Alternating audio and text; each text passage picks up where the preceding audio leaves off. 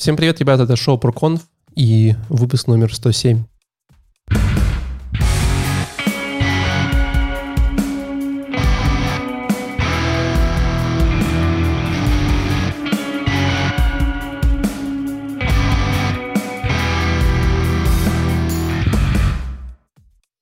Для тех с нами первый раз э, ProConf — это такой подкаст, видеокаст, whatever-каст, в котором э, мы э, каждую неделю страдаем, чтобы вы не страдали, чтобы вы э, не смотрели конференции, э, это скучно, на этом люди что-то рассказывают долго, а вот прям приходили к нам, и мы говорили, что вот мы смотрели такую конференцию, самые главные темы вот такие. Вот. Э, если вы каким-то образом, чудом еще на нас не подписались, не лайкнули этот видео, там не поставили какую-то там э, подобайку, говорят на белорусском языке, то обязательно сделайте это, потому что, э, если вы не знали, подкастеры — это очень одинокие люди. Они вот, э, собираются в какой-то комнате раз в неделю, что-то говорят, куда что-то выкладывают, и больше как бы обычно от аудитории ничего не слышно обратно. Э, ну, типа, выложил, что-то там, кто-то там послушал, не послушал, непонятно, типа, вообще, то есть, неважно. Поэтому ваша обратная связь в виде лайков, комментариев, подписок нам очень важна и очень интересна. Сегодня э, у нас конференция непростая, золотая. Леш, мне кажется, конференция в UJS у нас э, появилась не просто так. Во-первых, мне кажется, Леша захватил власть, и у нас какой-то опять фронтенд пошел. Это правда? О, да, ты еще не знаешь, что у нас будет дальше. Конференция по прототайпу и jQuery, например, что-нибудь такое? Ну, я, я раскопал кладезь конференции по фронтенду, поэтому там, о, там нормальный заряд такой готовится. Нашел категорию на, на Порнхабе? Типа фронтенд конференция каково это могло быть. Я понимаю. Но э, насколько, насколько я слышал, э, идея фронтенд-конференции сегодня возникла не просто так. А у нас сегодня есть э, наш друг-партнер. Это правда? Леша в шоке. А я не знаю, кстати, друг или партнер. Друг. Ну, мы сегодня друзей позвали. С, а откуда, вот, наверное, лучше им самим рассказать о себе. Так представь друзей, что это за дела. Ну, во-первых, Тимофей. Тимофей, привет. Привет, привет. Пару, пару слов. Откуда, где, где я себя нашел вообще? Даже, так, даже не ну, я тебя нашел. Ну да, меня нашел Глеб фактически. А, ну, я стою в программном комитете Frontend Conf, занимаюсь, собственно, отбором докладов, прогонами, вот этим всем. А, ну вот, работаю я в Сбермегамаркете, который бывший goods.ru. А, и там занимаюсь в основном как раз вот фронтендом, так сложилось. Хотя должность у меня звучит как системный архитектор. Мне как все так. интересно было, а сотрудники Сбера на какую карточку зарплату могут получать? Просто ну, интересно. Ну, так как мы были сотрудниками ГУЦ, изначально мы тоже на Сбер все получали. Вот. Потом у нас открылась опция с Тиньковым, еще когда мы ГУЦ были. А потом уже нас купил Сбер. Закрылась. Ну, как бы снова, я по-прежнему, точнее, на Тиньков получаю. И, в общем-то, я не хочу на Сбер получать, поэтому надеюсь, так, так, так, так все и останется, я надеюсь, в общем. Ну ладно, ладно, хорошо. Слушай, ну ты же на Vue пишешь, насколько я понимаю. Ну да, бывает и так. Отлично, отлично. Сегодня у нас саппорт есть. И с нами сегодня еще один друг, я тоже, опять-таки, не я его нашел. Илья. Привет, а меня тоже Глеб нашел. Какой полезный парень Глеб, нам нужно его в команду, да. пускай он всех находит нам. Да, вообще Илья, классно. Расскажи что-нибудь про себя немножко. А, я работаю в Озоне. Есть такой зон зон Озон. А, вот. Будем GMV мериться. Ну, Озон, Я думаю, думаю, не надо. У вас Хорошо. больше пока. Ладно, ну... Потом догоня... померимся. Догоняй. Через годик, через два там да, померимся. Окей. Вот, я был фронтендером, а сейчас я черт знает чем занимаюсь. Ну, то есть, типа, я там и на Гошке пишу, и Менеджер, команду. А, нет, ладно. черт его знает. Я в Slack сижу и всем что-то... Ну, слушай, я на Гошке тоже пописал недавно. Прикольно. Поэтому вас нашел Глеб, я так понимаю. У вас было что-то общее. Это же, подожди, так, фронтендерская конференция, как бы мы... Одни гошники собрались, да. Так, ну... подожди, так, а в чем проблема? Можно и на, и на фронтенд на Go написать, как бы. Почему бы? Черт, черт не шутит. А почему не писать фронтенд на Go, я тебе объясню. Потому что если ты затаскиваешь гошный рантайм в WASM, у тебя билд получается полтора мегабайта минимум. Ну, это всего лишь полтора мегабайта. Ну, это, знаешь, э, может быть меньше, чем обычный билд фронта у какого-нибудь среднего э, маркетплейса. Да, да, да. Полтора мегабайта это звучит, просто... звучит не так уж страшно вообще. Это же просто jQuery карусель добавил, типа вот уже полтора мегабайта. Примерно то же самое. А можно на, на jQuery и в Go еще? Не будем идти в эту сторону, спасибо. Ладно, ребят, э, давайте поговорим про конференцию Vue.js Amsterdam. Она реально Амстердам или она же типа онлайн просто в Амстердаме проходит? Ну, типа, да. Она онлайн, но почему-то написано Амстердам. Ну, вообще Vue.js Амстердам, она все время была в Амстердаме. Я даже, кажется, знаю, кто ее организовывает. Вот, но э, вот так как эта конференция была где-то в феврале этого года, вот, то, э, конечно, это еще период, когда люди не все не прививались, э, мир еще не открылся, поэтому это была онлайн-конференция по, по Vue. И э, я правда не понял, это, это ежегодная конференция по Vue или ежедвухгодная? Кто-нибудь знает, может, Тимофей заследить? Нет, это ежегодная. Каждый год выходит Vue.js Амстердам. Единственное, что а, они сейчас, по-моему, пытаются поменять нейминг на Global, Vue.js Global. Это да, просто переименовать э, видосы в, YouTube, нет? Ну, я не понимаю, почему еще Амстердам где-то осталось. Я, я скопировал где-то, где было Vue.js Амстердам 2021, но уже в каких-то местах пишут Vue.js Global. Окей, хорошо. То есть э, Амстердам стал более-менее глобальный. Вот. Слушай, ну я, кстати, на самом деле больше и не знаю, где Vue.js есть. Ну, точнее, Vue. Ну, типа, больше нету никаких конференций таких, э, где Vue. Я знаю, вот, кстати, ну, на этом... Э, там как бы Vue, а, ну... Vue типа спра- рядом справа. Вот, и все. А мы же, мы же смотрели, там, по-моему, не было ничего такого про Vue. Не, было, по-моему. Ну, в смысле, они же based on Vue. Ну вот, и, кстати, э, интересно, почему на Frontend Conf будет только один доклад про Vue. Ну, прям, типа, крутая технология, э, и крутой апдейт у них произошел, а рассказывают об этом только вот один Илья, и все. Илья, почему ты единственный, кто э, осмелился по этому поговорить? Блин, ребят, ну я не буду рассказывать про Vue. Не будешь? Тимофей, почему, Нет. почему на Фонтенкон только один человек про Vue? Не, ну нам казалось, что просто э, смысл говорить сейчас про фреймворки, про них уже, по-моему, все все сказали, и типа ничего нового в этом не будет. Вот. Как же есть можно про, поговорить про новую версию, типа про Vue 3, но это опять же что, пересказ документации, что ли, будет? Ну, как бы тоже непонятно. То есть это надо про какие-то кейсы внедрения, не знаю, рассказать или что-то такое. Ну, таких докладов нам не попадалось. Окей. Ну, по факту, да, типа есть же Vue.js, на котором там вот э, у нас сегодня будет иммиграция с э, Vue 2 на 3, и там с Vuex и прочие технологии, которые э, рассказывают на Vue.js Амстердам, поэтому типа дублировать их не, ну просто Vue, Vue.js Амстердам это, в принципе, конференция, которая посвящена конкретной технологии, и там, в принципе, ок, если будут э, про эту технологию говорить, и даже пересказ документации, наверное, там тоже ок, потому что если они там реально каждый год э, что-то делают, то просто у них там контента годного, э, думаю, не доберется, если вообще не будет там ничто, ничего про что-то вроде пересказа документации.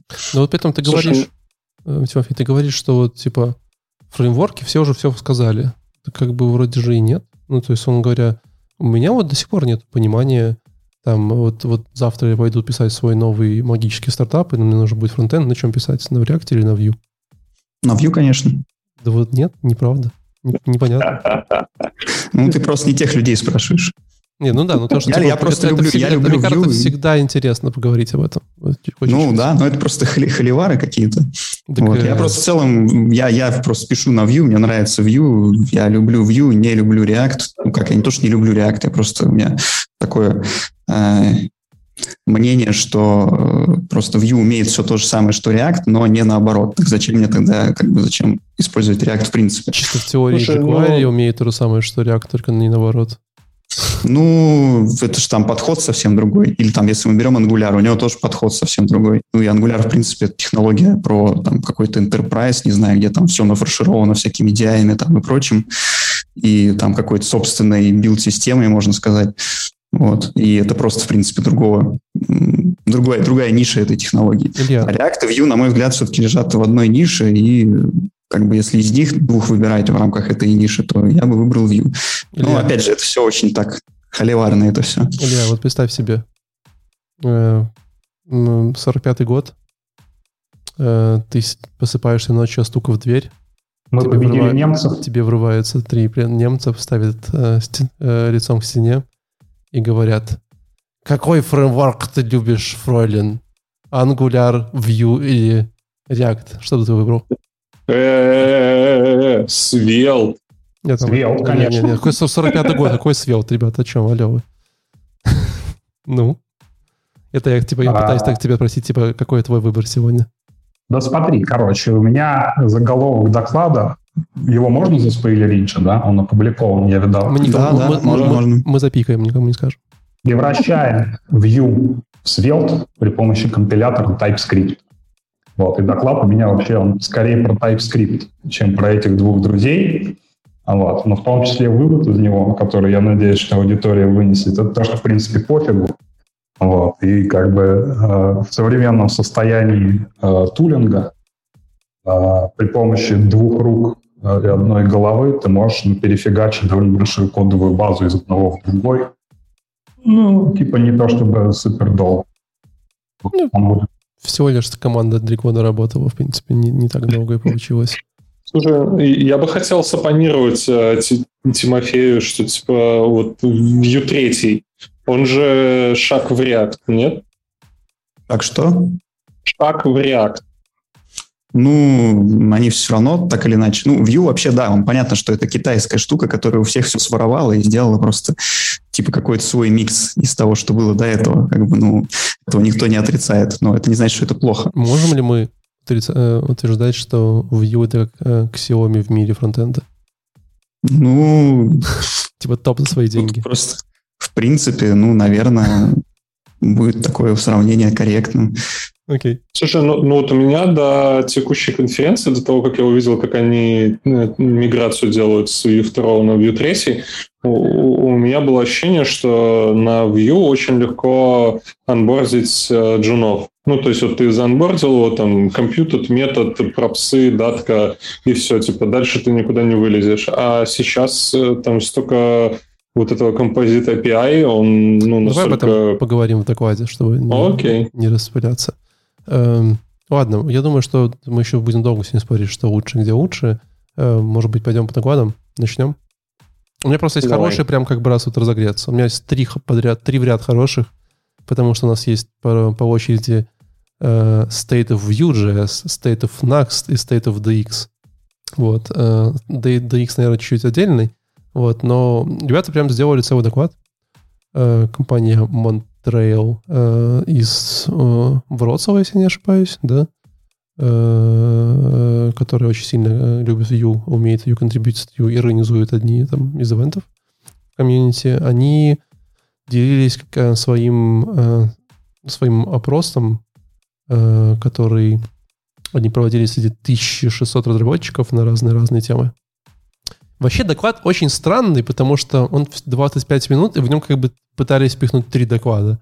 Есть они начали говорить про state of view с точки зрения какого-то там э, типа э, популярности, роста всего такого. А потом говорили state of view с точки зрения технической чуть больше, а потом еще где-то в конце нашли какого-то консалтера, и который еще говорил про state of view с точки зрения бизнеса, но это как бы такое бизнеса в кавычках тройных, понимаете, да? Вот, но неважно. Эм, что мне, как бы, что мне больше всего улыбнуло, я прям, ну, чуть не, не засмеялся в голос. Эм, там был эм, просто один из первых пунктов такой. Мы спросили организаций, как долго вы используете Vue.js? И смотрите, 41% организаций используют Vue.js больше, чем два года. А вот в 2019 году, когда мы делали этот вопрос, два года назад, их было всего лишь 5. То есть у нас рост в 37%. Ну, два года прошло же. типа, логично, что эта цифра будет сильно больше. Ты такой, что? это прям четвертая минута доклада. Вот. И, конечно, это было очень забавно. После этого я не очень мог серьезно воспринимать всю информацию в этом докладе. Ну, как бы, а давайте спросим через три года, как много используют Vue.js. Типа, и посмотрите, пять лет, больше пяти лет. Ну, конечно, начали, никто не переписывает, скорее всего. Но что интересно, ребята сами признались в докладе, э, э, точнее, не признались, они взяли э, BuildWiz, известный во всем мире агрегатор, кто что сделано, какие сайты сделаны. Вот. И давайте поиграем немножко в лотерею. Сколько, Леш, сделано сайтов в мире сейчас живых, ну, по крайней мере, когда был доклад на Vue? Алексей? Давай, давай так, это, это, это, типа, это э, там 7 знаков в этой, в этой цифре. Ого. Да. Слушай, я думаю, порядком меньше. Ну, так а 7 знаков это сколько там? Миллион? Это миллионы, да. Ну, там, не знаю, 4 миллиона. Э, миллион сто восемьдесят девять. Э, хорошо. Илья, сколько сделано на реакте? Не подглядывай. Там тоже 7 знаков, не переживай. Не, не 8 ну, знаков, не, знаков такое же количество. Комикс угадайка, я не знаю, ну просто типа, что считать сайтом? Я подозреваю, что из этих миллионов там большая часть это доры, которые там фигачат на Netlify и держат там, пока они там типа куда-нибудь э, собирают трафик, а потом Ты выкидывают. оправдываешь, ты по цифру скажи, и все. Ну, тут мы не то, что тебя там, знаешь, наругаем. Хорошо, 7, миллион, 7 миллионов. 2,6. 1,2 против 2,6. Э, Тимофей. Ну ладно, я думал, больше гораздо разницы. Ну да, что-то такой маленький отрыв. Тимофей. Угу. Ангуляр. Так, сколько, ну его сколько? должно быть меньше. Там, наверное, шестизначная тогда цифра должна быть, сколько? мне кажется. Ну, тысяч триста, четыреста, наверное, где-то так. 115. А, всего лишь?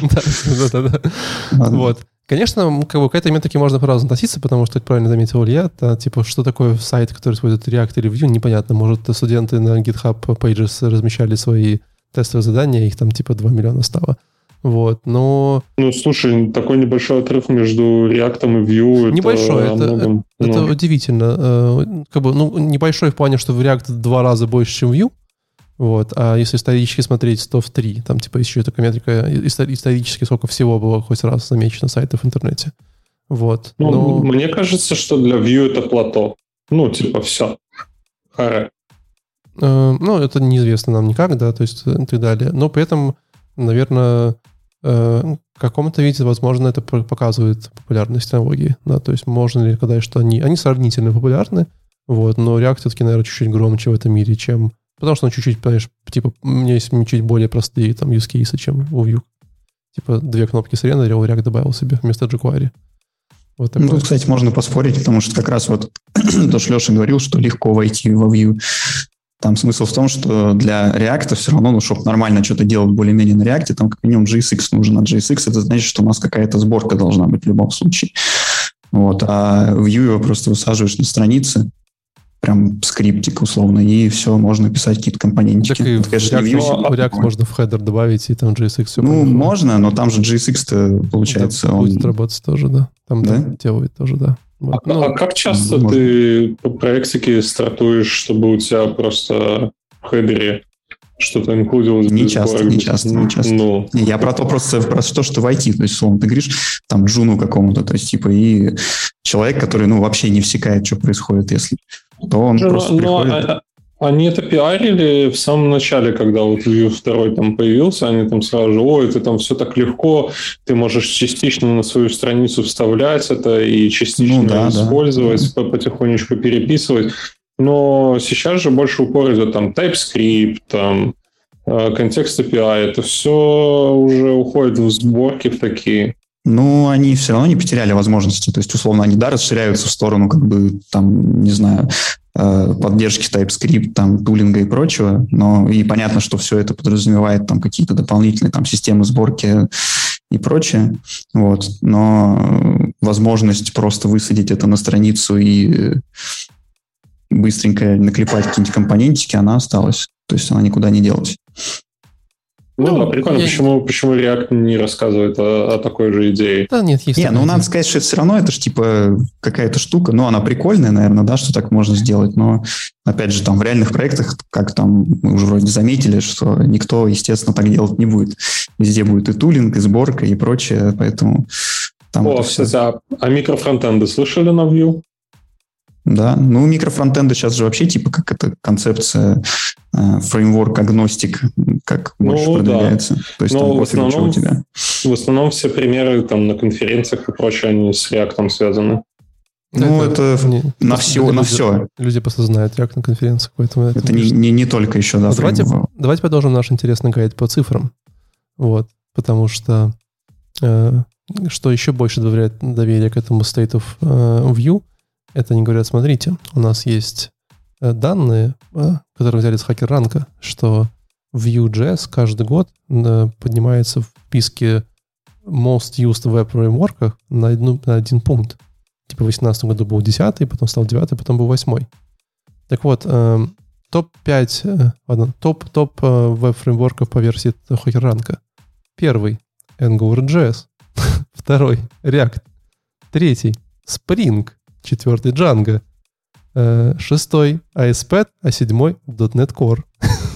И А восьмой — где Vue.js. WordPress? Где Что за странный, странный рейтинг такой? Да, я такой, что? Типа опять сравнили, типа, и теплое, как бы, да, теплое с типа, длинным, ну, типа, здорово. как бы, спасибо. Вот. Поэтому, конечно, можно подобрать такие технологии в таком рейтинге, что, конечно, Vue будет подниматься каждый год на позицию вверх, знаешь, типа, вот, но, но такое себе, конечно, если это очень интересно. Вот, в общем, дальше э, ребята рассказывали о том, э, что они спросили у разработчиков, что им там нравится, не нравится.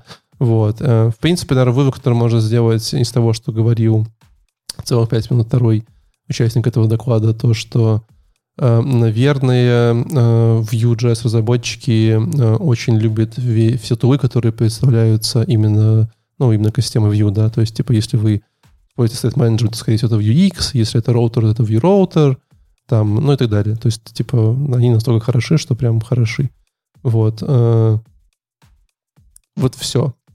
Дальше там был парень, который пришел, говорил, что там вообще очень странная была история, что он говорит, вот я там типа разработчик, я вот 10 лет типа разрабатываю и там работал раньше, а вот он открыл свое консалтинг- консалтинговое агентство, вот. И вообще, когда я открыл консалтинговое агентство, вот jQuery, это был такой типа способ это все дело как-то там типа, знаешь, писать, вот. Но это было очень сложно там поддерживать и так далее, поэтому я озернулся по сторонам, э, и как бы увидел, что вот есть типа Vue, там Angular и React, Angular React не понравились, Vue понравился, и дальше, дальше там мир стал лучше и так далее.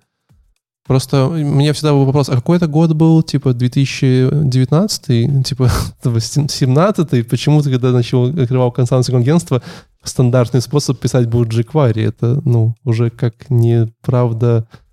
э, Уже, ну, открой WordPress и продолжай Не, ну, это ж- писать. да, ну, в смысле, что какой-нибудь... да. Просто он, он что-то говорил, типа, я озернулся по сторонам, и я думал, он скажет, были, не знаю, Ember, э, Angular.js, там, не знаю, да, там да, даже тогда были какие-нибудь там whatever, там прототайпы и мутулсы.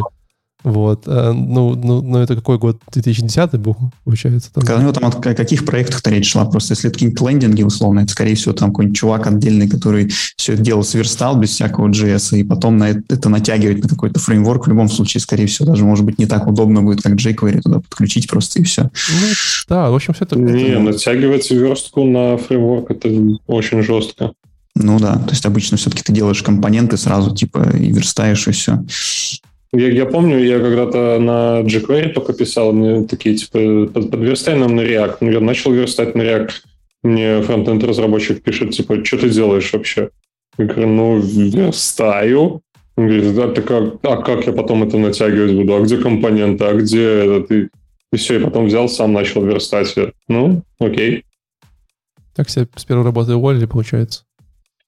А, ну да, был негативный отзыв обо мне на фрилансе.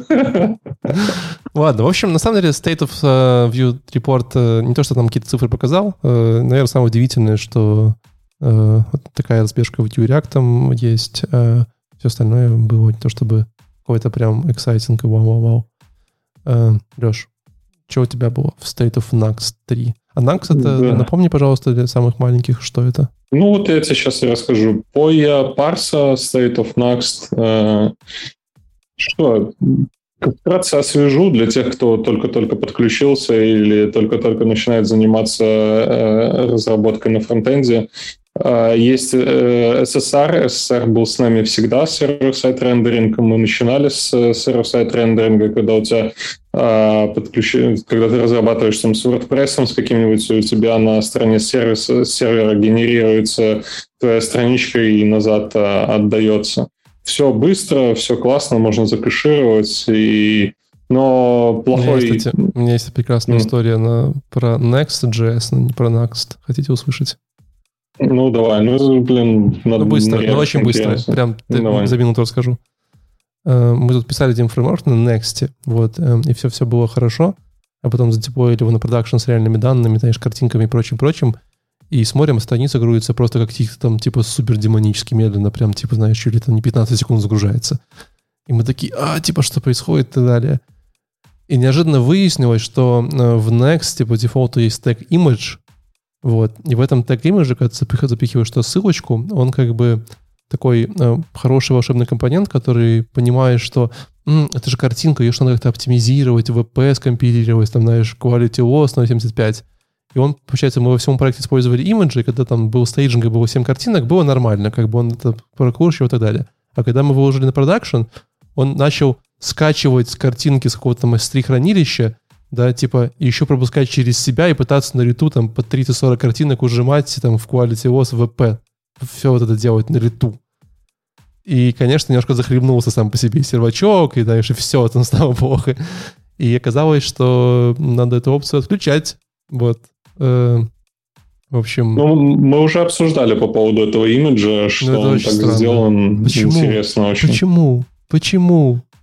Ну вот, Ну, надеюсь, зато Next- он у тебя под, под капотом много чего позволяет. надеюсь, Next такую ошибку они не допустили. Короче, э, очень плохой был э, у нас, получается, user experience, когда мы там нажимаем на ссылочку и ждем, когда загрузится следующая страница э, с сервер-сайт рендеринга, и поэтому стали появляться single-page application. Это все, вот, что, что в докладе было, рассказываю. Наверное, было 20, 20 минут из 30 про то, как э, пришли к э, сервер-сайт рендерингу в, в Next и как вообще Next появился.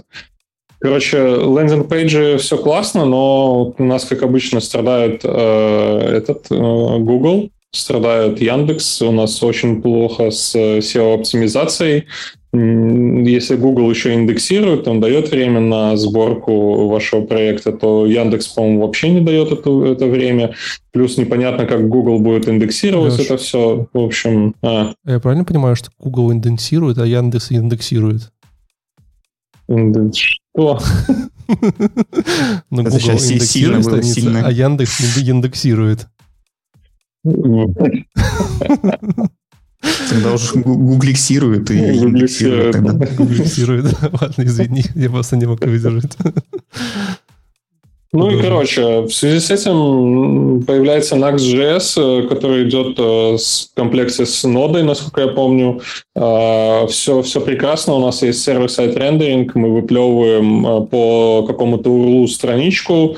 Э, Дальше идет э, знаменитый процесс гидрации, когда у вас э, данные с запущенного view сравниваются с данными, которые пришли по сервер-сайт рендерингу. Если все окей, то Vue вступает в действие, и уже дальше user experience, когда вы кликаете там на какую-то ссылочку, у вас все на лету как бы подгружается следующая страница и работает только запросы по API и все. То есть не надо ждать вот этой вот э, следующей загрузки, то есть все уже здесь, все JavaScript работает, там может быть какие-то чанки подгружаются, но Суть в том, что гидрация произошла уже, и сервер-сайт рендеринга нету. А это 20 минут, и оставшиеся 10 были непонятные картинки по поводу того, как это все теперь э, будет работать в Next 3. Я единственное, что понял, что они э, назвали свою новую там э, прослойку как Nitro, и это все у нас становится, прям с сайта зачитаю, у нас становится все легче, понятное дело, сейчас э, презентация Apple э, частично будет пересказана. У нас становится все чуть-чуть быстрее. Живет больше а, на батарейке, замечу внимание. Да-да-да. Ну, в том числе поддержка Vue 3, TypeScript, э, какой-то клип появляется, DevTools, а, короче, куча всякого стафа завозят. И э, самое главное, на самом деле, вот э, мне бы хотелось это потрогать руками. Э, можно зайти на nax3.org э, slash v3 и посмотреть на таймер. 25 дней до релиза NAX 3. 25 дней, мы сможем это все потрогать руками, посмотреть, как это все работает. А, я забыл упомянуть про темплейты это то, э, что позволяет сделать какие-то статические страницы для того, чтобы вообще не было ни сервера, ни всякой вот этой ерунды, чтобы вам просто выплевывало, как в старые добрые времена, HTML-ки. Вы делаете запрос, вам отдают HTML-ку без сервера, все уже давно сбилджено. Это все в Next 3 тоже там улучшены эти процессы. Э, каким образом, опять-таки, из доклада непонятно, но будет, будет все намного лучше и веселее. Ждем NAX 3, 25 дней, и можно будет уже тестировать это все у себя локально, смотреть, что, как завезли. Миграцию, опять же, тоже не знаю, что, что будет по миграции с NAX 2 на NAX 3, но посмотрим. Ты же понимаешь, что это сейчас 25 дней, когда конференция была, там было плюс 6 месяцев, там вообще грустно заходишь, там 224 дня. Ты такой, ну, привет, спасибо, поговорили. Я, я думаю, не было этой странички. А, они сказали, что в начале года запустили альфу, а, в начале 21-го, потом а, в середине года планируют запустить бетку, и, судя по всему, бета уже есть. И вот ближе к концу года, скорее всего, будет Next 3 в проде, но вот сейчас у нас уже есть прям даты. Я что-то, правда, будет... не понял. Они сказали, что у них есть Webpack 5 и White, но в моем мире это же были типа competitors, или это я ошибаюсь немножко? Кто-нибудь? Я вообще сейчас не понял, что... Они, да, это конкурирующие штуки, то есть ты либо то, либо то используешь. Но я не уверен, но я знаю Snowpack, это типа что-то по идеологии, как это все работает на нативных импортах ближе к вид. Угу. Вот. И там вообще под капотом, типа, он использует веб-пак, если тебе нужно для прода собрать. Вот. То есть ты как бы в деф режиме Snowpack сам используешь в, продо, в продовой сборке, у тебя есть опция собрать через веб-пак. Может быть, у вид тоже такое есть. Mm-hmm. То есть, может быть, Nax сделал что-то подобное. То есть, вид использует как dev-сервер, а веб-пак уже для продовой сборки. А типа, ну, типа, веб-пак лучше собирает для продакшена? А... Ну, веб-пак просто это что-то проверенное веками уже. Даже ИЕ, старичок веками, там с ним дай бог, 5 лет ему? Ну, не, ну даже ему больше, чем 5 лет, наверное. Ну, кажется, что популярным лет 5, наверное. Ну, неважно. Смысл в том, что веб-пак это типа по сути, единственная э, не казуальная какая-то, точнее, наоборот, казуальная система сборки, которая была в течение долгого времени, и типа все ее уже проверили, все там уже плагинов у нее понаписали, он работает долго, э, постоянно валятся ошибки какие-то, но тем не менее он работает, и все знают как, все знают, как это чинить э, где mm-hmm. там костылик подпереть, где еще что-нибудь. И, наверное, это вот так воспринимается, поэтому с веб-пака слезать будут долго. А вид просто что-то новое, Snowpack тоже там, соответственно, тоже что-то новое. А, то есть эти системы сборки основаны на идее там обычных импортов в браузере. Mm-hmm. А все таки ну нифига себе, а вдруг у меня импорт там работать не будет или еще что-нибудь. А у меня а это ж, там поддерживать надо еще. Так, это же не кросс-браузерным импорт. Ну, нет, сейчас это вполне кросс-браузерный. Если посмотришь, ага. как это поддерживается, то, ну, по сути, единственный браузер, который это не поддерживал из тех, которые э, серьезно, на которые надо было смотреть, это Explorer. Вот. Сейчас Explorer, я думаю, что ну, он еще, наверное, остался, но как бы с каждым днем его будет становиться все меньше и меньше. Причем я думаю, что прям будет это быстро происходить. Ну, я очень надеюсь на это, по крайней мере. Ну, сейчас, в принципе, многие, по-моему, уже дропнули поддержку 11 E. Вот, мы даже, по-моему, уже перестали поддерживать еще до того, как его Microsoft перестал поддерживать. Поэтому... Ну да, это боль. Там, там дальше уже в пропоузалах висит JS-модули, с, со своими импортами, со своим кэшированием, прям можно будет без чанков, походу, это все делать. Так и это и есть без чанков, по сути. Те чанки не нужны. То есть чанки это скорее такой шаг оптимизации, но при этом, опять же, если мы там говорили про HTTP, сегодня вот упоминали а, еще до этого, до того, как начали а, эфир, То, что, например, если мы возьмем HTTP 2, он же может там склеить тебе какие-то запросы, если надо. То есть ты типа, условно, грубо говоря, там одним большим куском получаешь несколько э, файлов. И, соответственно, это полностью вообще может решить, ну, в теории, наверное. На практике это все не так просто, скорее всего. Ну, ну можно не просто, там, там реально очень смешно и не просто, там реально. Ну, по крайней мере, можно в эту сторону уже думать, потому что если до этого полностью это все решалось системой сборки, то сейчас, когда это можно делать можно вообще не делать э, сборку как таковую на уровне там склеивания файлов, то есть у нас есть и колы, и импорты, можно уже подумать, наверное, в сторону оптимизации на каком-то другом уровне. Ну, тоже хрен знает, может, я, конечно, вообще глупости сморозил, поэтому тут я Слушай, а там, так фан- там... фантазирую скорее на тему.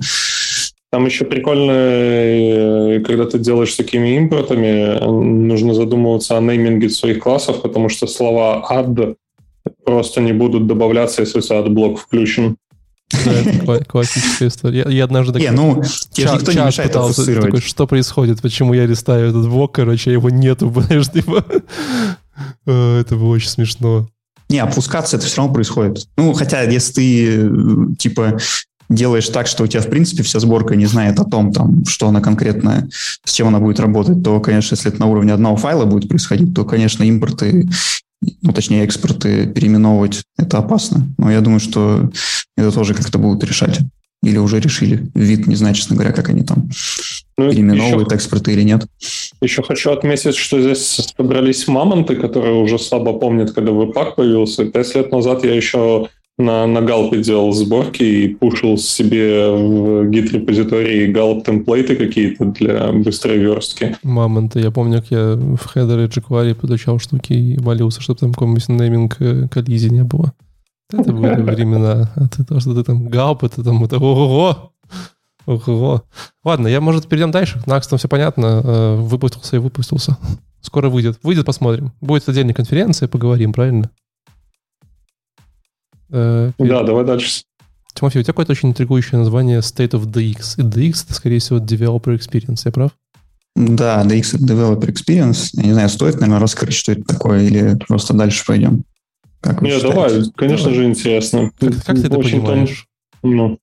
ну, есть э, UX, более такое ходовое слово, то есть user experience. Это то есть ну, тот опыт, который получает опыт, ой, у человека, точнее, тот, когда взаимодействует с каким-то там сайтом, не знаю, приложением, ну, с каким-то продуктом. То есть, типа, и туда там все можно включить, и как интерфейс выглядит, и тупит он, не тупит, и прочее. Developer Experience — это, по сути, все то же самое, только как бы мы это переводим с точки зрения именно разработчика. То есть насколько мне удобно э, писать код, я не знаю, там, деплоить, э, запускать dev-сервер, то есть вот это вот все. То есть весь мой опыт взаимодействия э, с проектом с точки зрения, опять же, разработки. Вот. У нас ну, был и... как-то как-то конференции, там был э, парниша рассказывал о том, что мы с этим со своим DX э, упарываемся настолько круто, что у нас там React Vue все классно билдится, деплоится, но при этом мы забываем, что это все должно отрабатывать где-то, что это должно все э, загружаться пользователям и прочим. Ну, в общем, там суть была в том, что неплохо было бы вернуться назад к HTML. Угу. Не, ну, понятно, что бывают такие какие-то конфликты DX э, с чем-то еще. То есть это, ну, неизбежно, как и конфликты UX, например, э, с SEO, как вариант, не знаю, у кого это болело, но сейчас, я думаю, многие улыбнутся. Всегда болело. И продолжает. Ну вот, да, то есть типа мы Нет, иногда... Слушай, так, Э, ты, по-моему, сказал про то, что UX и SEO, так DX тоже, как бы, вот мы сейчас реакции запускаем, и надо по-любому SSR какой-то добавлять, надо еще... Ну, я и говорю, я и говорю мысль, что, типа, я вот провожу параллель UX, условно, что у UX может быть конфликт с какими-то другими штуками, там, которые нужны там для чего-то еще. А, также у DX тоже там, это он же не в вакууме существует, условно, он существует там рядом со всякими штуками, которые мешают разрабатывать. Допустим, вот сервер-сайт рендеринг все норовят обидеть девелопера. Ну, типа да, того, да. да. То есть нам нужно такой вот кокон вокруг девелопера, девелопера создать, в котором уютно и классно, и желательно, чтобы ну, его там не дырявили всякие там э, штуки, которые мешают нам работать. Типа веб-пак, который две минуты там или даже больше собирается перед тем, как дев-сервер запустить, ну и тому подобное. Я недавно, вот. знаете, что выяснил? выяснил, что если собирать в пак не на GitHub экшенах, которые внутри, ну, которые GitHub, GitHub дает тебе какие-то тачки, виртуалки, а на, типа, на тачке с там Core i7, которая просто стояла на офисе, там, знаешь, никому не нужна, потому что это там обычный десктоп, то в два раза быстрее получается. Теперь вот, вот это поворот. Вот это поворот. Думаю, что надо, знаешь, типа, чисто в рамках компании можно купить какую-то очень жирную тачку, типа, и реально, знаешь, сэкономить столько денег. Э, поэтому, да. Ну, эту тачку надо как-то присобачить GitHub Actions, наверное, все Там реально три команды, не, реально не сложно. Это будет смешно. Ну, типа, эта тачка должна в интернет торчать, она должна все время доступной быть, наверное. То есть, ну, тут, короче, я думаю, много таких чисто админских нюансов, которые делают да, это но, все-таки не настолько но простым. 10 минут против 5, понимаешь, типа, там оно того стоит. Даже если ты возьмешь там, типа, 10 билдов в неделю, то как бы обслужить тачку все равно за того меньше, меньше времени, типа, если ты там просто, ну, как бы, она сломается, и там ее поковыряешь отверткой. Даже купишь новый, похер. Ну, в целом, да. Ну, тут опять же надо смотреть, типа, кому, кому что важно, кому время, и при этом они готовы там что-то свое поднять, а кому просто надо, чтобы в облаке все было, я об этом я вообще думаю, не хочу, пофигу, что 10 минут. Уже что-то какие-то сказки про там 2, 2 минуты билд или 5 минут билд, это уже за пара.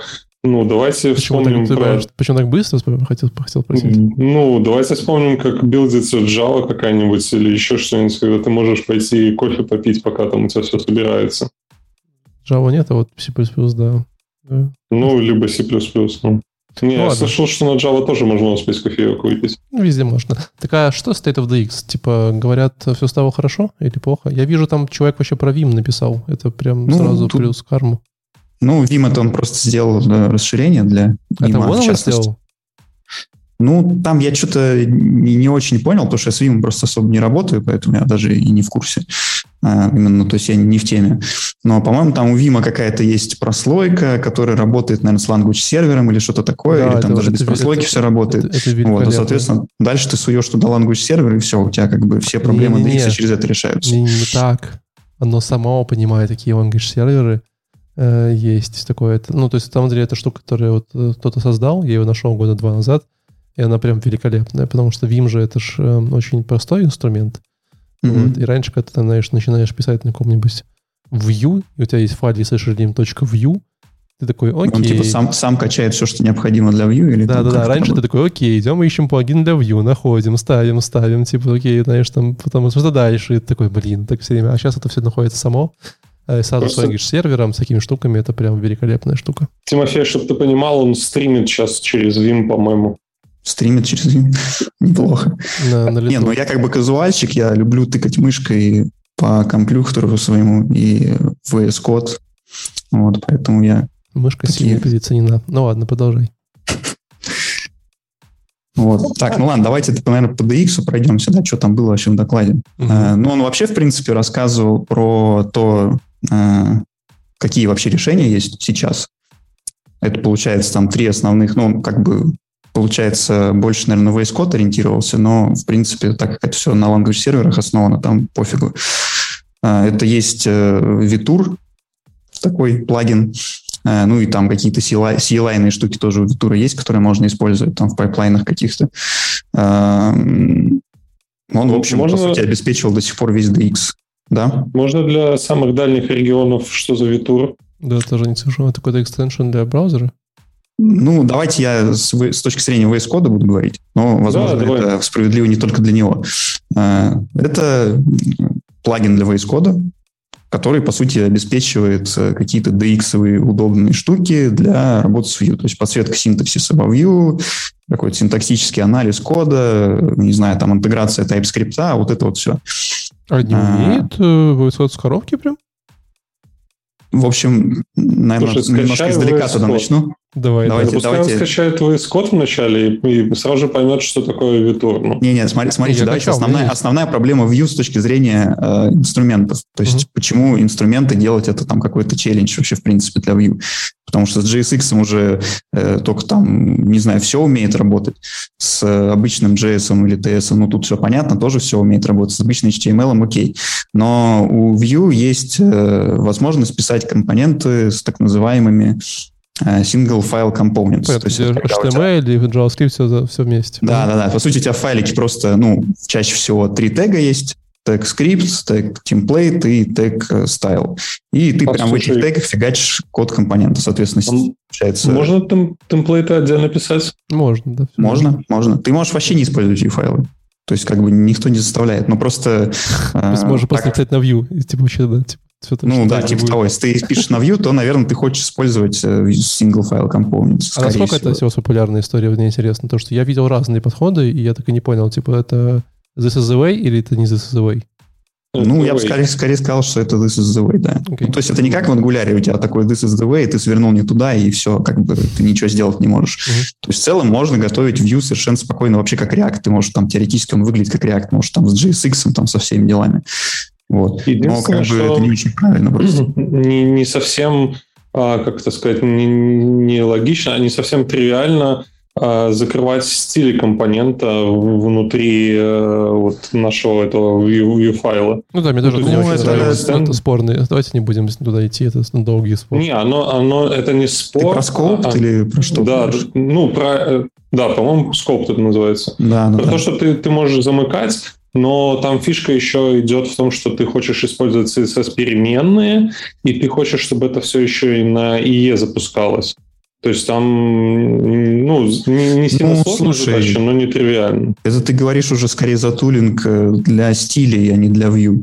Вот, то есть тут как бы Vue ни при чем. Vue единственное, что делает, это вот э, когда скоп стиле, он подставляет там в стиле, который, собственно, он в итоге собирает через ViewLoader, он, получается, туда э, сует в селекторы, э, там, селектор по атрибуту, вот, и типа такие же атрибуты вставляет в шаблоне в тегах.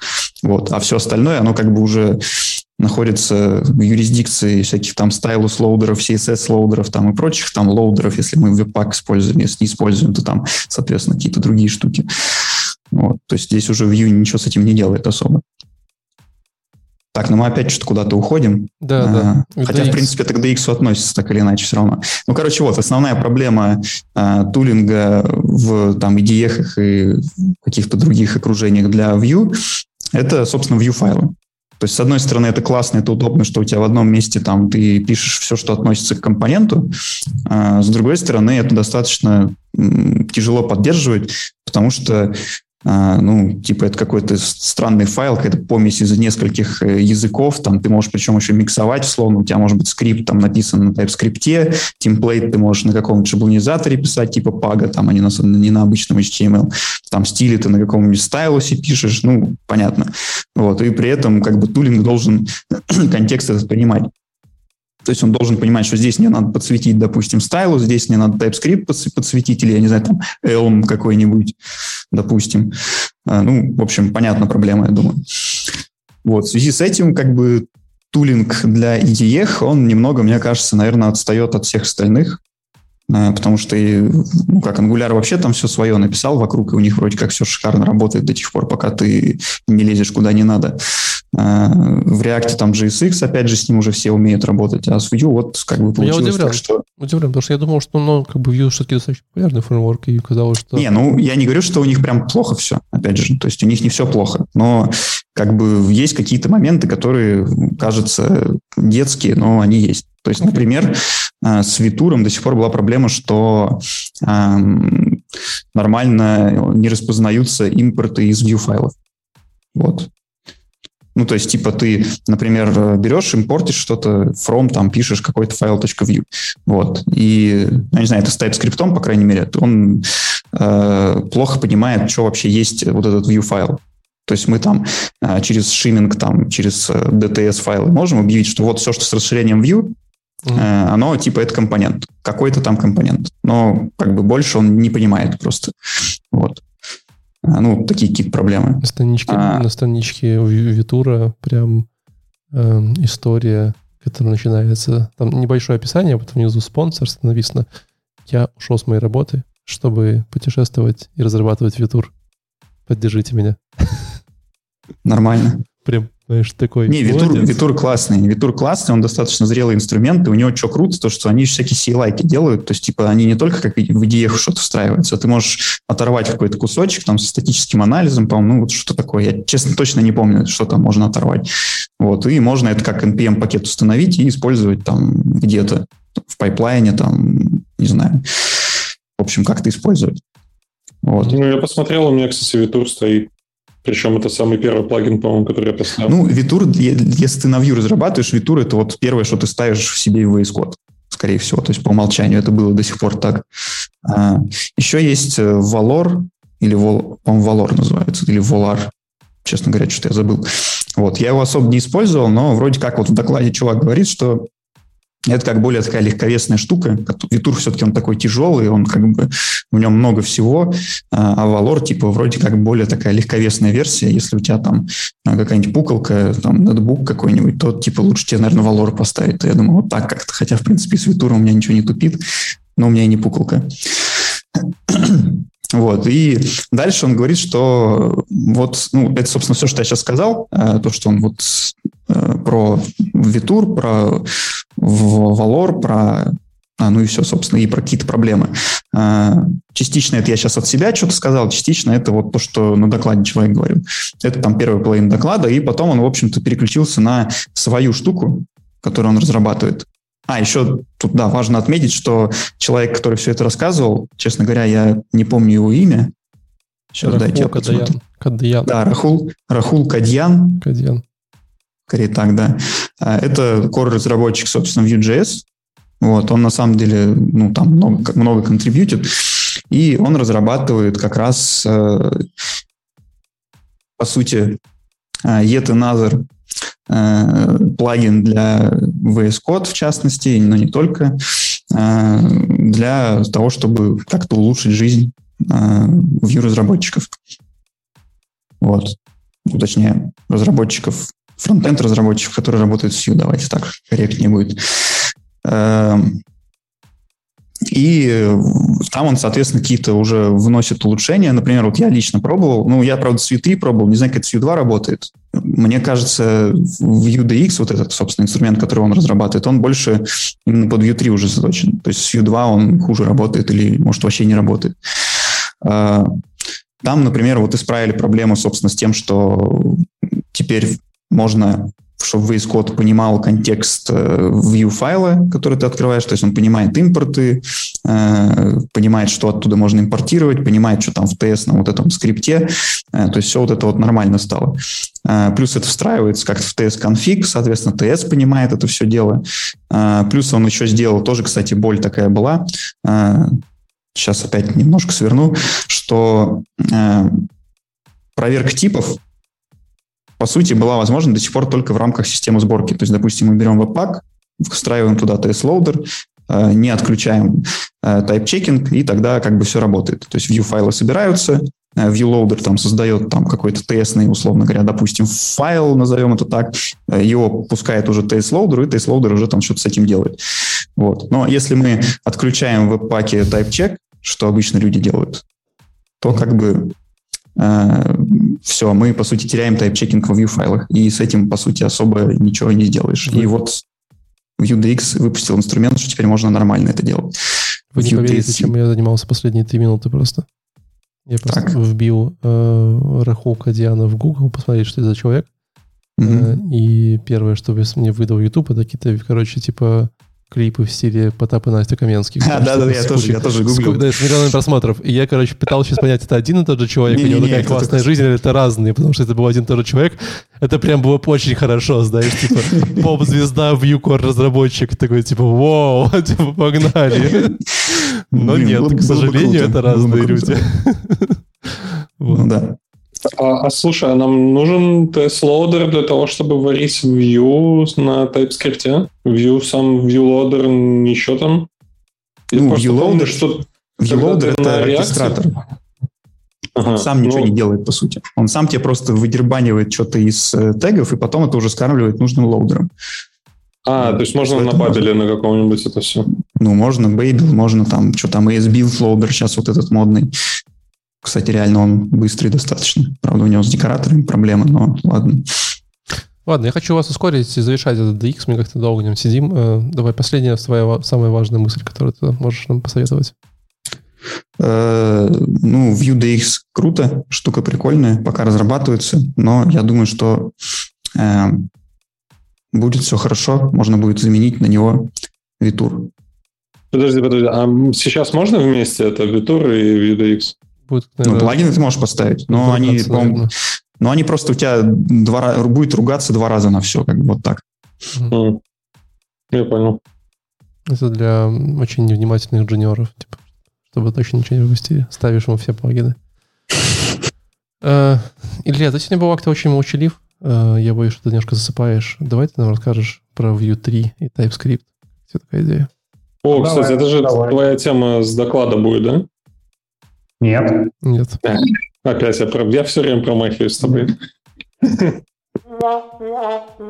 Это... Что было? Что тебе в докладе понравилось?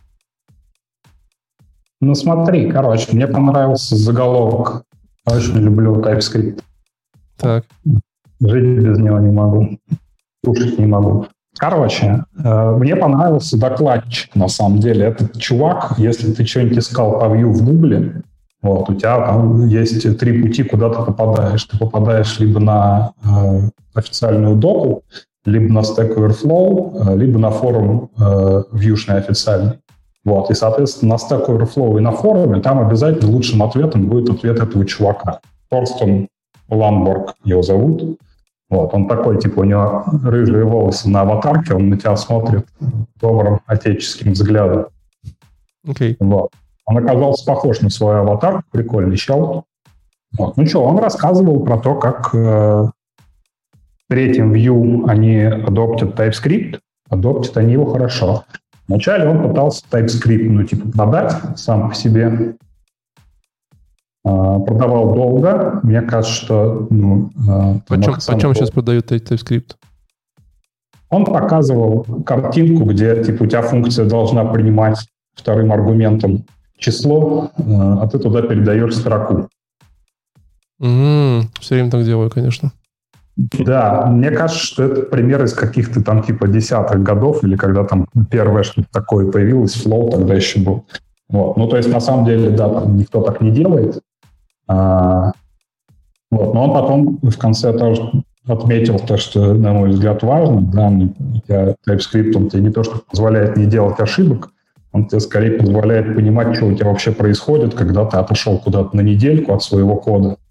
То есть ты пока фигачишь, ты знаешь, что вот я сейчас только что написал функцию, она принимает объект с тремя пропсами. Вот. Ты же не, не совсем дал, ты типа можешь открыть другую вкладку и передать туда объект с этим же тремя пропсами. Вот. Пока у тебя типа между этими действиями проходит меньше там, трех минут. Через недельку ты уже ничего не поймешь, так, черт возьми, что творится. Вот, в этом смысле... Ну, в 2021 продавать TypeScript, по-моему, ну, уже все поздно. Понятно, что уже может... не нужен, это понятно, да. Уже вон э, Илья Климов продает ReScript. Ну... Поменялся. Э, быстро продался.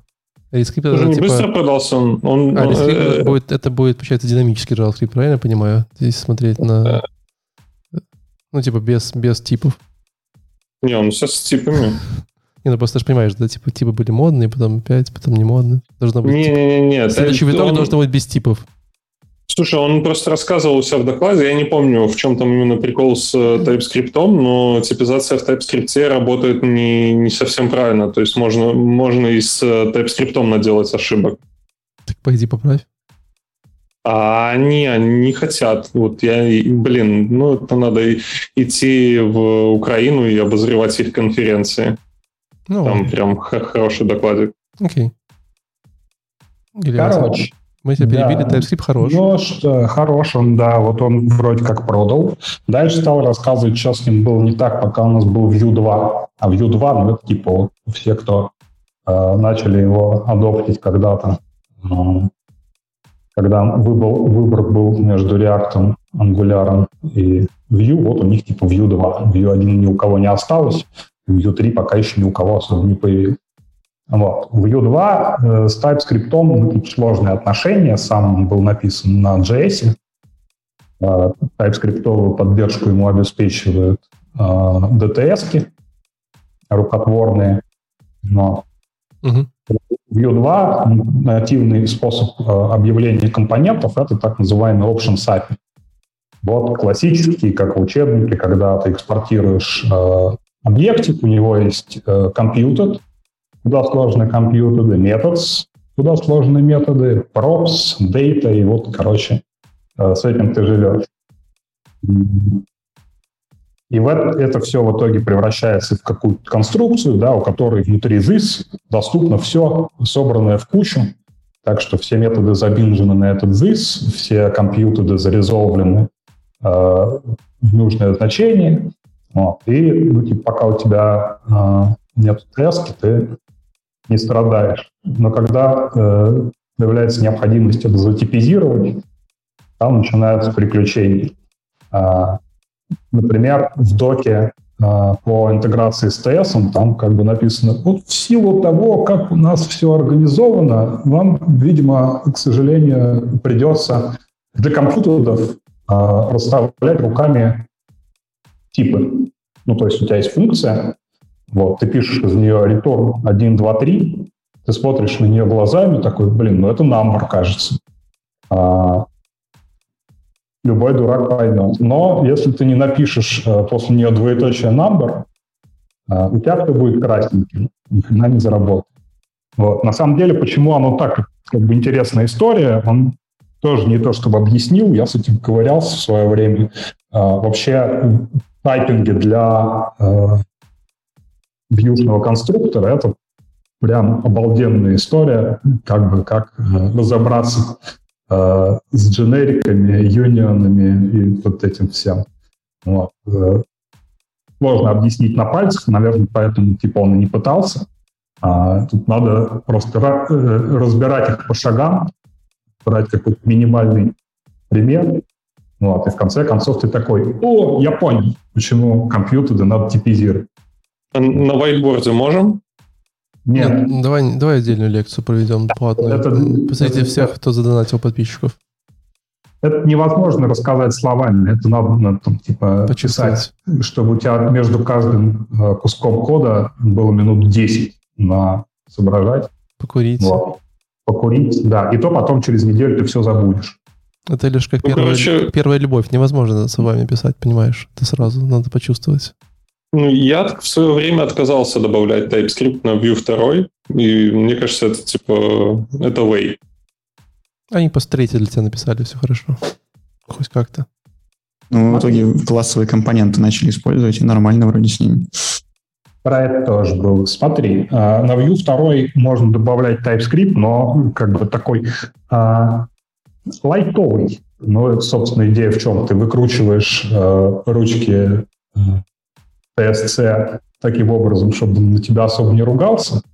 Вот. Ну и пишешь, как будто ты пишешь на JavaScript, а вот там, где у тебя там, как, короче, что-то нужно посчитать и что-то нужно пожонглировать какими-то структурками, ты это выносишь в TS-файлик, да, и там уже что-то типизируешь. Ну, то есть, в принципе, можно на собеседовании да. хвастаться, что использовать TypeScript, типа, да, и да, цель конечно. выполнена. Все правильно, я так и делаю. Да, да, именно так. А, и, в общем, так тоже можно жить. А, но недолго. Да, слушай, до 20 лет уже живем, типа, можно и без этого жить. И даже долго. А, помимо компьютеров, которым нужно проставлять типы, у меня записано, он а, жаловался еще на миксины и инжекшены. Такое миксины и инжекшены, там, наверное, никто не знает, да, кто на Vue не писал. Нет. Скажи, ну давай напомню. Tell, tell me like I'm five, что это такое? Давай, начнем с миксинов. Это просто. У тебя есть вот этот вот объект с опциями. Э, ты можешь заимпортировать другой объект с опциями и в свойство миксин сказать, а еще я миксиню вот этого. Э, и таких вот э, миксинов может быть сколько хочешь. Типа множественного наследования. Вот. Но Звучит плохая идея, ну ладно, продолжаем. Да, да, да, да, да. Вот. А дальше, ну, как бы, поскольку у тебя э, инициализация э, компонента происходит в рантайме, ну, он собрал все эти объекты, склеил их в один. Вот, и ему пофигу, чего как склеил. А, но прикрутить к этому типизацию, ну, полный Unreal. Вот. Ну да, непонятно, как сделать. А, на самом деле, ну, есть э, вместо миксына возможность их просто по цепочке экстендить. А, мы так пробовали делать, там возникает другая неприятность. А, у тебя вроде как что-то, какие-то типы выводятся, но когда ты подносишь случайно мышку, тебя экран перекрывает а, попап, э, на котором, значит, через амперсант какой-то миллиард скобочек. Вот, и такой, господи Иисусе, типа, уберите, пожалуйста, это никогда не показывайте. Окей. Okay. Печально. А, injection — это когда ты где-то наверху э, говоришь, вот у меня есть сервис такой, я не знаю, короче, сервис, который что-нибудь делает. Ну, как инъекция зависимости. Вот, ты говоришь, я его провайдю во всех компонентах, которые внизу по дереву будут располагаться. Вот. А кому нужно, он э, говорит, inject me, пожалуйста, вот такое вот свойство. Э, и это свойство определяется просто строковым ключиком. Вот. Очевидно, ну, типа понять э, статическим анализатором, что там будет в этом ключике, э, совершенно невозможно, потому что ты ну, типа, этот ключик э, никак ни с чем не связываешь, и прилететь туда может что хочешь. Вот. А, жаловался он на эти две истории. Рассказывал он, что можно вместо Options API использовать э, view class компонент, Окей, okay. это для второго view, правильно? Для второго view, uh-huh. да. View класс компонент такая история, когда ты вместо э, options э, фигачишь класс, у тебя там все в одну кучу, у тебя больше нет разделения на пропсы, компьютеры и методы. Но чтобы, тем не менее, одно от другого отличать, ты используешь декоратор. Декоратор — это такая клевая новая возможность Прям как в Java сверху собачка что-нибудь? Собачка, потом mm. название, потом скобочки, потом okay. двоеточие, потом, короче, у нас э, вазончики. Есть ребята, которые делают платформу для админок. Вот они выбрали э, в качестве основного пути эти класс-компоненты. Я недавно был счастлив э, поэкспериментировать с их тулингом. Ну вот, блин, я начал что-то писать, и первые три дня у меня просто голова трещала, если честно. Потом привык. Но я, чтобы пропс объявить, да, ну, типа, вот я сейчас продиктую, серьезно, объявляешь пропс, ну, типа, раньше у тебя просто был ключик пропс, ты там пишешь, э, я не знаю, color, двоеточие, string, все, объявил пропс. Теперь ты пишешь собачка, проб, проб надо еще заимпортировать. Скобочки не забываешь двоеточие, а, название, двоеточие, восклицательный знак, тип, равно дефолтное значение. Вот. Ну, короче, то есть, типа... Очень, детям об этом ночь не рассказывай, и все остальное да, можно. Очень, очень шумный э, синтаксис, э, довольно непривычный. Ну, типа, потом разбираешься. Вот, на самом деле, насколько я понял из э, его выступление и, ну, типа, я когда читал Холивар на тему того, затаскивать класс компонента или не затаскивать э, официальное явление, э, декораторы, собственно говоря, их больше всего и смутили, потому что судьба декораторов в тот момент была непонятна.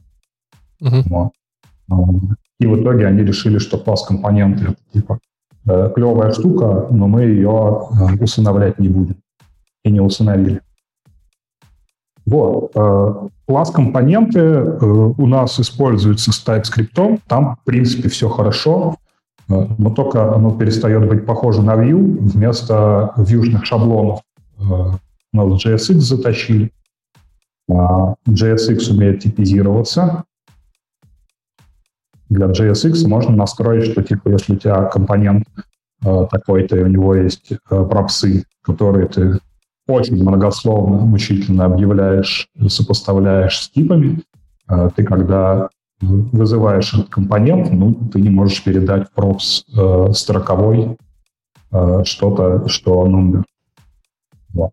От этого вроде как все кайфуют, но получается, блин, э, получается какой-то недореакт.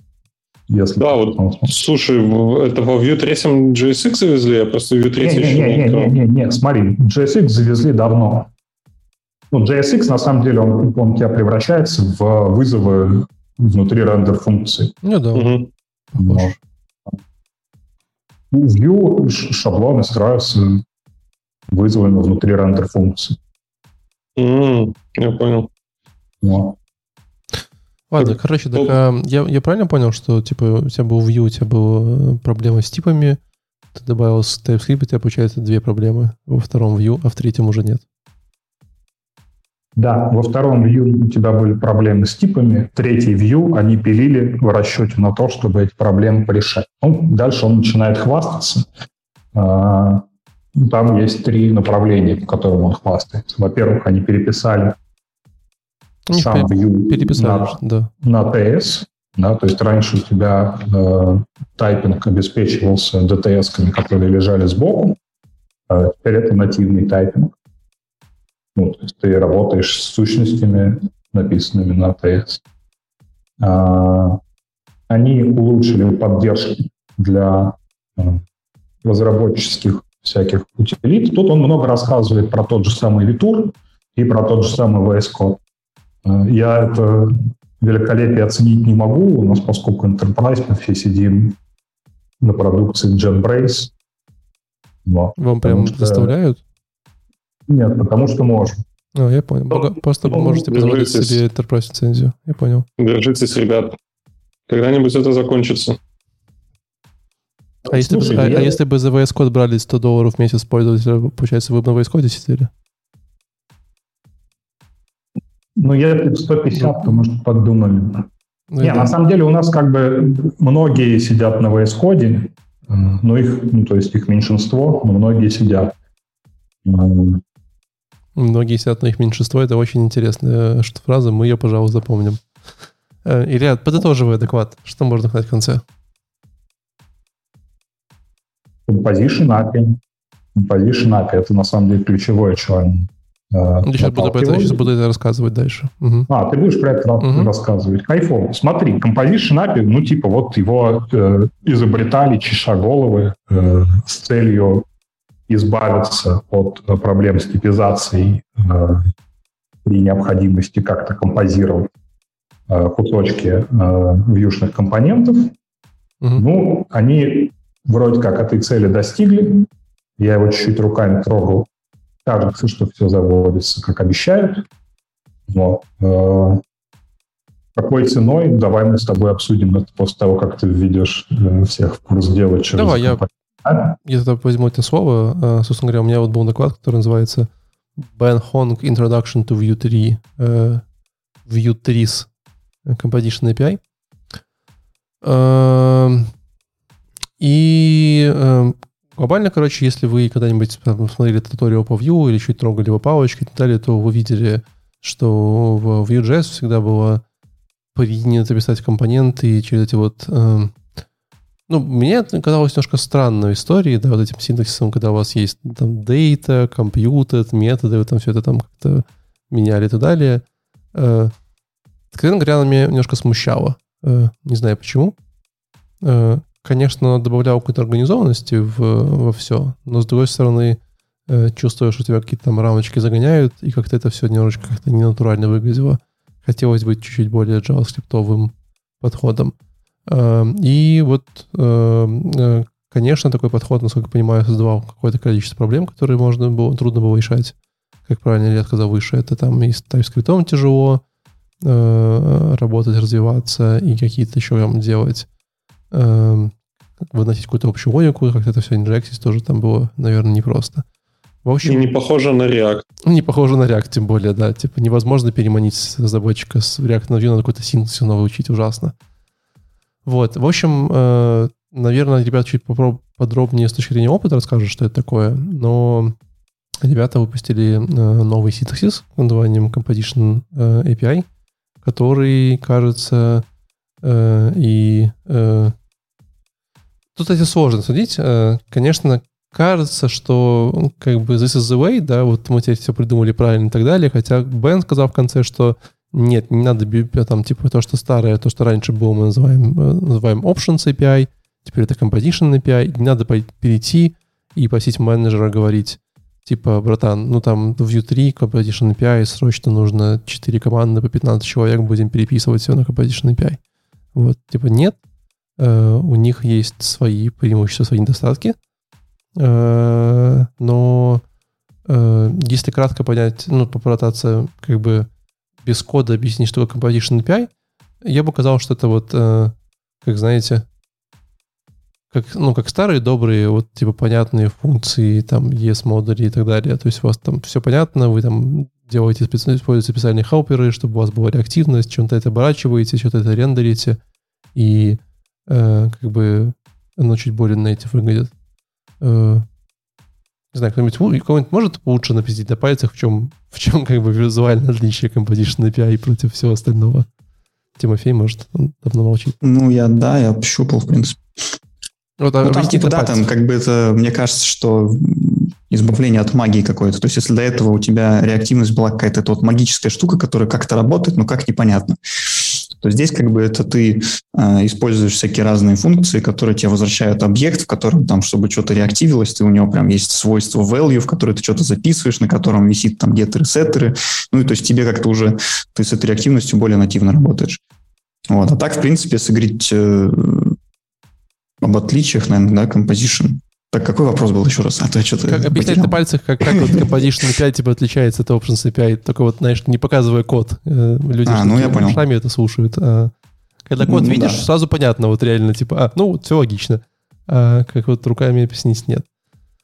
Ну, это типа, когда, по сути, ты вот все, что писал в Options API, разделяя все там на функции, на Computed Property, на там data, в пропсы, там в хуки, ты все это как бы пишешь, по сути, в одной функции. И экспозишь ручками наружу, прям как да, да, да, ты прям возвращаешь тебе return, там объектик какой-то, ну, этот объектик и есть, собственно, то, что будет доступно в, э, в шаблоне. Я ну, не понял, пропсы. я так понял, что также у тебя есть lifecycle хуки. Да, э, есть. Привет, React. Но это выглядит, это выглядит, не, ну lifecycle хуки они там всегда были. Ну, они всегда были. С самого, да. с самого начала Vue, ну, как бы понятно, что React сам раньше появился, поэтому как бы можно сказать, что React раньше эти lifecycle хуки появились, ну, но как бы в Vue они, короче, тоже есть, но, как мы выяснили, Vue — это Xiaomi в мире фреймворков, который всех все понапер, как бы удачно, топ, поэтому как бы что... деньги. Ну, типа того, да. И, а... и мне еще понравилось, что, я не знаю, вотчеры, я видел слово вотчеры, вотчеры. Да, да, да. Это... Нет, там еще причем классно, что, а, ну, как до этого вотчеры во Vue как работали? Ты в Options э, прям явно писал поле, за которым ты следишь, ну, там, mm-hmm. свойство, либо оно в пропсах должно быть, либо там в дейте, либо в компьютер, неважно. То есть что-то, что является свойством компонента, то, что там доступно, грубо говоря. А, и как бы говорил, что делать, если значение изменилось. Угу. Вот. У у этого только, соответственно, поле. А, а сейчас они добавили, ну, то есть оставили такой же watch, то есть пишешь watch, говоришь, э, к чему он цепляется, на что он смотрит, и типа, что сделать, если он изменился. Вот, это уже выглядит как вызов функции. Теперь там ты пишешь watch, первым аргументом передаешь, что смотреть, и вторым аргументом, что сделать. Вот. А, они добавили watch эффект. Это штука, которая работает как компьютер примерно. То есть она э, уже не смотрит за каким-то конкретным свойством, а она, э, получается, сначала выполнит функцию, которую ты передал в watch эффект. Там ты только функцию передаешь, один аргумент. Э, по ходу выполнения поймет, э, какие значения ты дергал, вот, там mm-hmm. компьютер, дейта, неважно, откуда ты и дергал, а какие-то реактивные, естественно, то, что заведомо уже реактивные. А, и на этом делает вывод, когда эту функцию можно, собственно, дернуть. Вот. То есть он смотрит, что, ага, ну, значит, в этой функции мы дернули там каких-то три реактивных значения. Если любое из этих трех значений поменяется, мы вызываем watch эффект. Окей, вот. логично, звучит хорошо.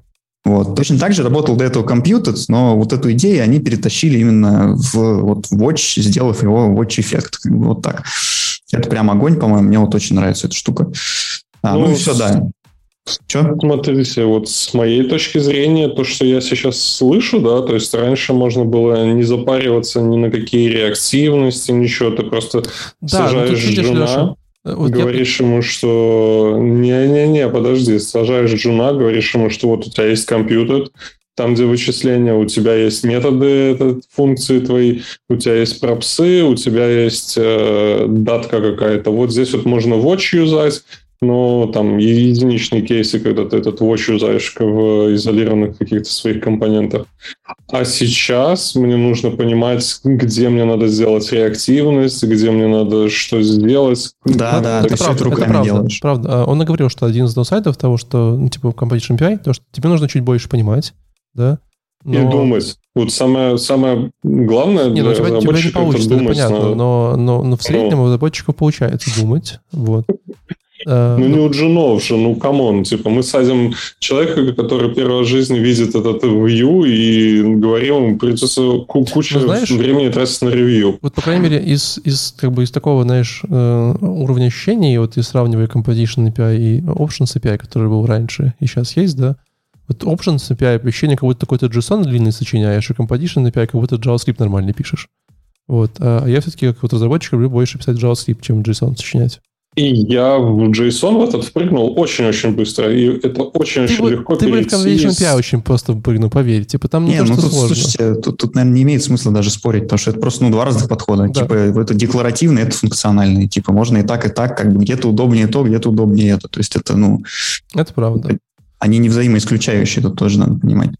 А, в смысле, то есть мы, ну это же кодобаза будет ужасная, что мы будем здесь писать так, а здесь будем так писать. Не, ну тут уже вопрос каких-то договоренностей относительно чего, относительно, когда мы пишем в декларативном стиле, когда это удобнее. Будет, например, прям... так, когда мы забочинаем так, другому так, и типа будем писать так и так, а потом все такие, блин, типа, что это сделать по-разному. Ладно, э, в общем, Vue 3 Composition API выглядит достаточно классно, э, обязательно посмотрите на него. Я так понимаю, если возвращаться к Илье, то еще и TypeScript гораздо легче становится, чем э, он был в Options API, верно? Ну, он становится легче, конечно, потому что у тебя все явно обозначается. Ну, собственно, они раздербанили систему реактивности, которая при помощи Magic навешивалась на э, объект с, с опциями. Вот, и теперь ты типа по, по одному, по одному э, свойству, по одному компьютеру можешь их оборачивать э, в вызовы с ясной сигнатурой, с ясными типами. Да, потом ты собираешь это все в один большой объект, и вот тебе типизация готова. Отлично. Леш, миграция в U2 на U3. Миграция. Слушайте, а я ожидал, что что-то будет такое, типа мы запускаем какой-то скрипт, и у нас все э, уже из, из коробки, короче, происходит миграция, и мы уже пишем на Vue 3. Но нет. На самом деле, я даже не буду рассказывать, что, что было.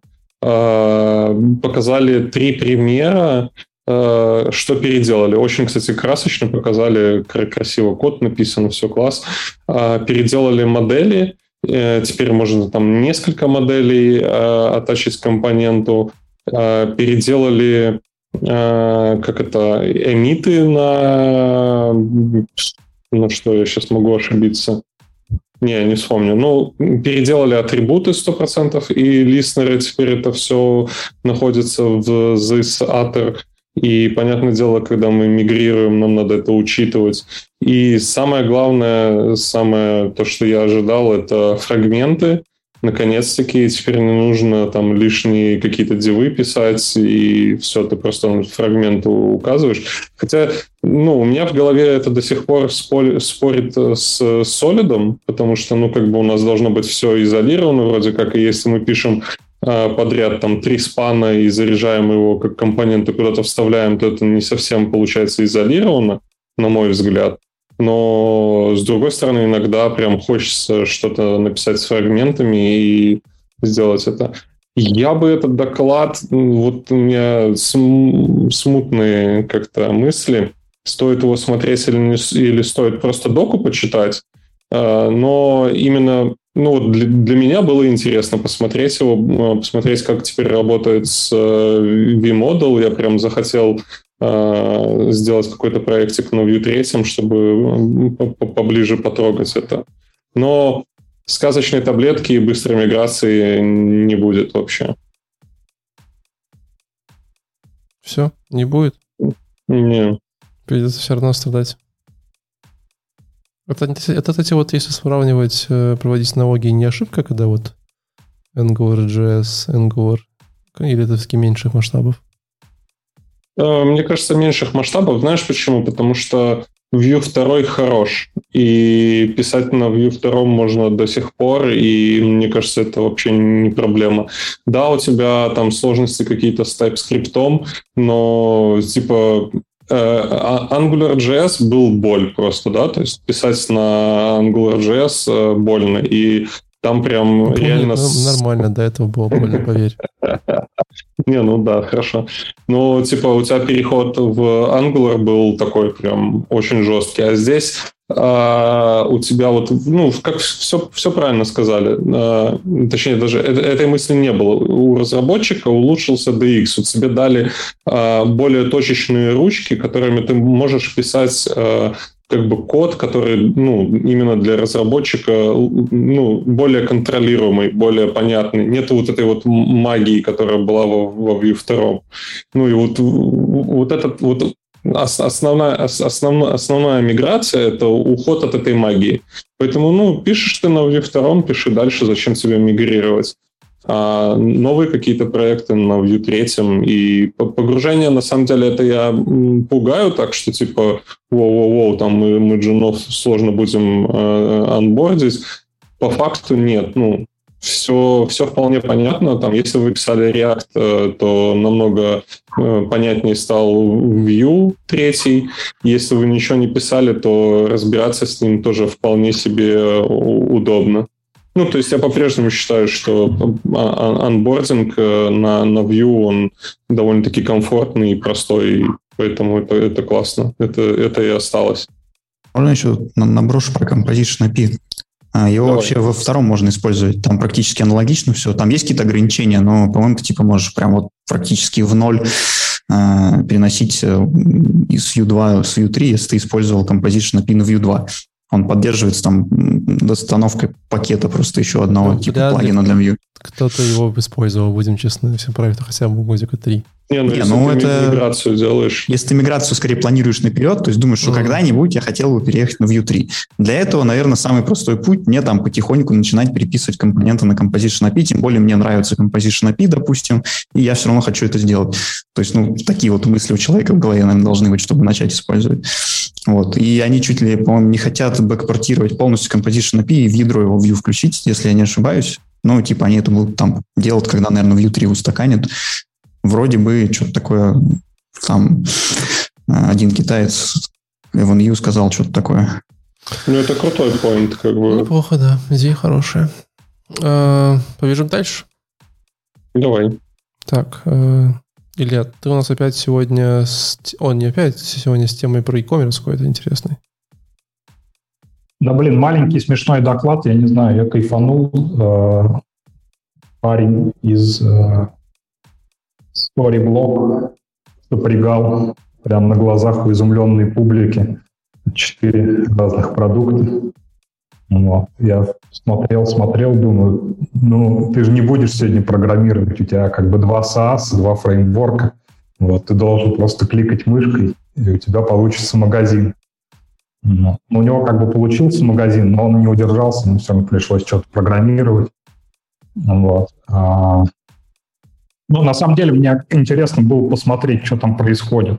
У него доклад был про headless e-commerce. Слово headless, он знаком, безголовый. Headless, ну, типа, это не очень понятно, это типа без бэкэнда, без фронтенда, без чего? Смотри, это, короче, был buzzword э, году 2000. 16 наверное, что теперь все CMS эм будут headless. Ну, понятно, да. Не headless CMS, эм это WordPress, но потом тоже стал headless. Или там Drupal. Она недавно, по-моему, стала headless только. А, а не, не, не, не, не. Короче, давно, короче фронтенд, фронтенд оторвали от, от а-, API-шки.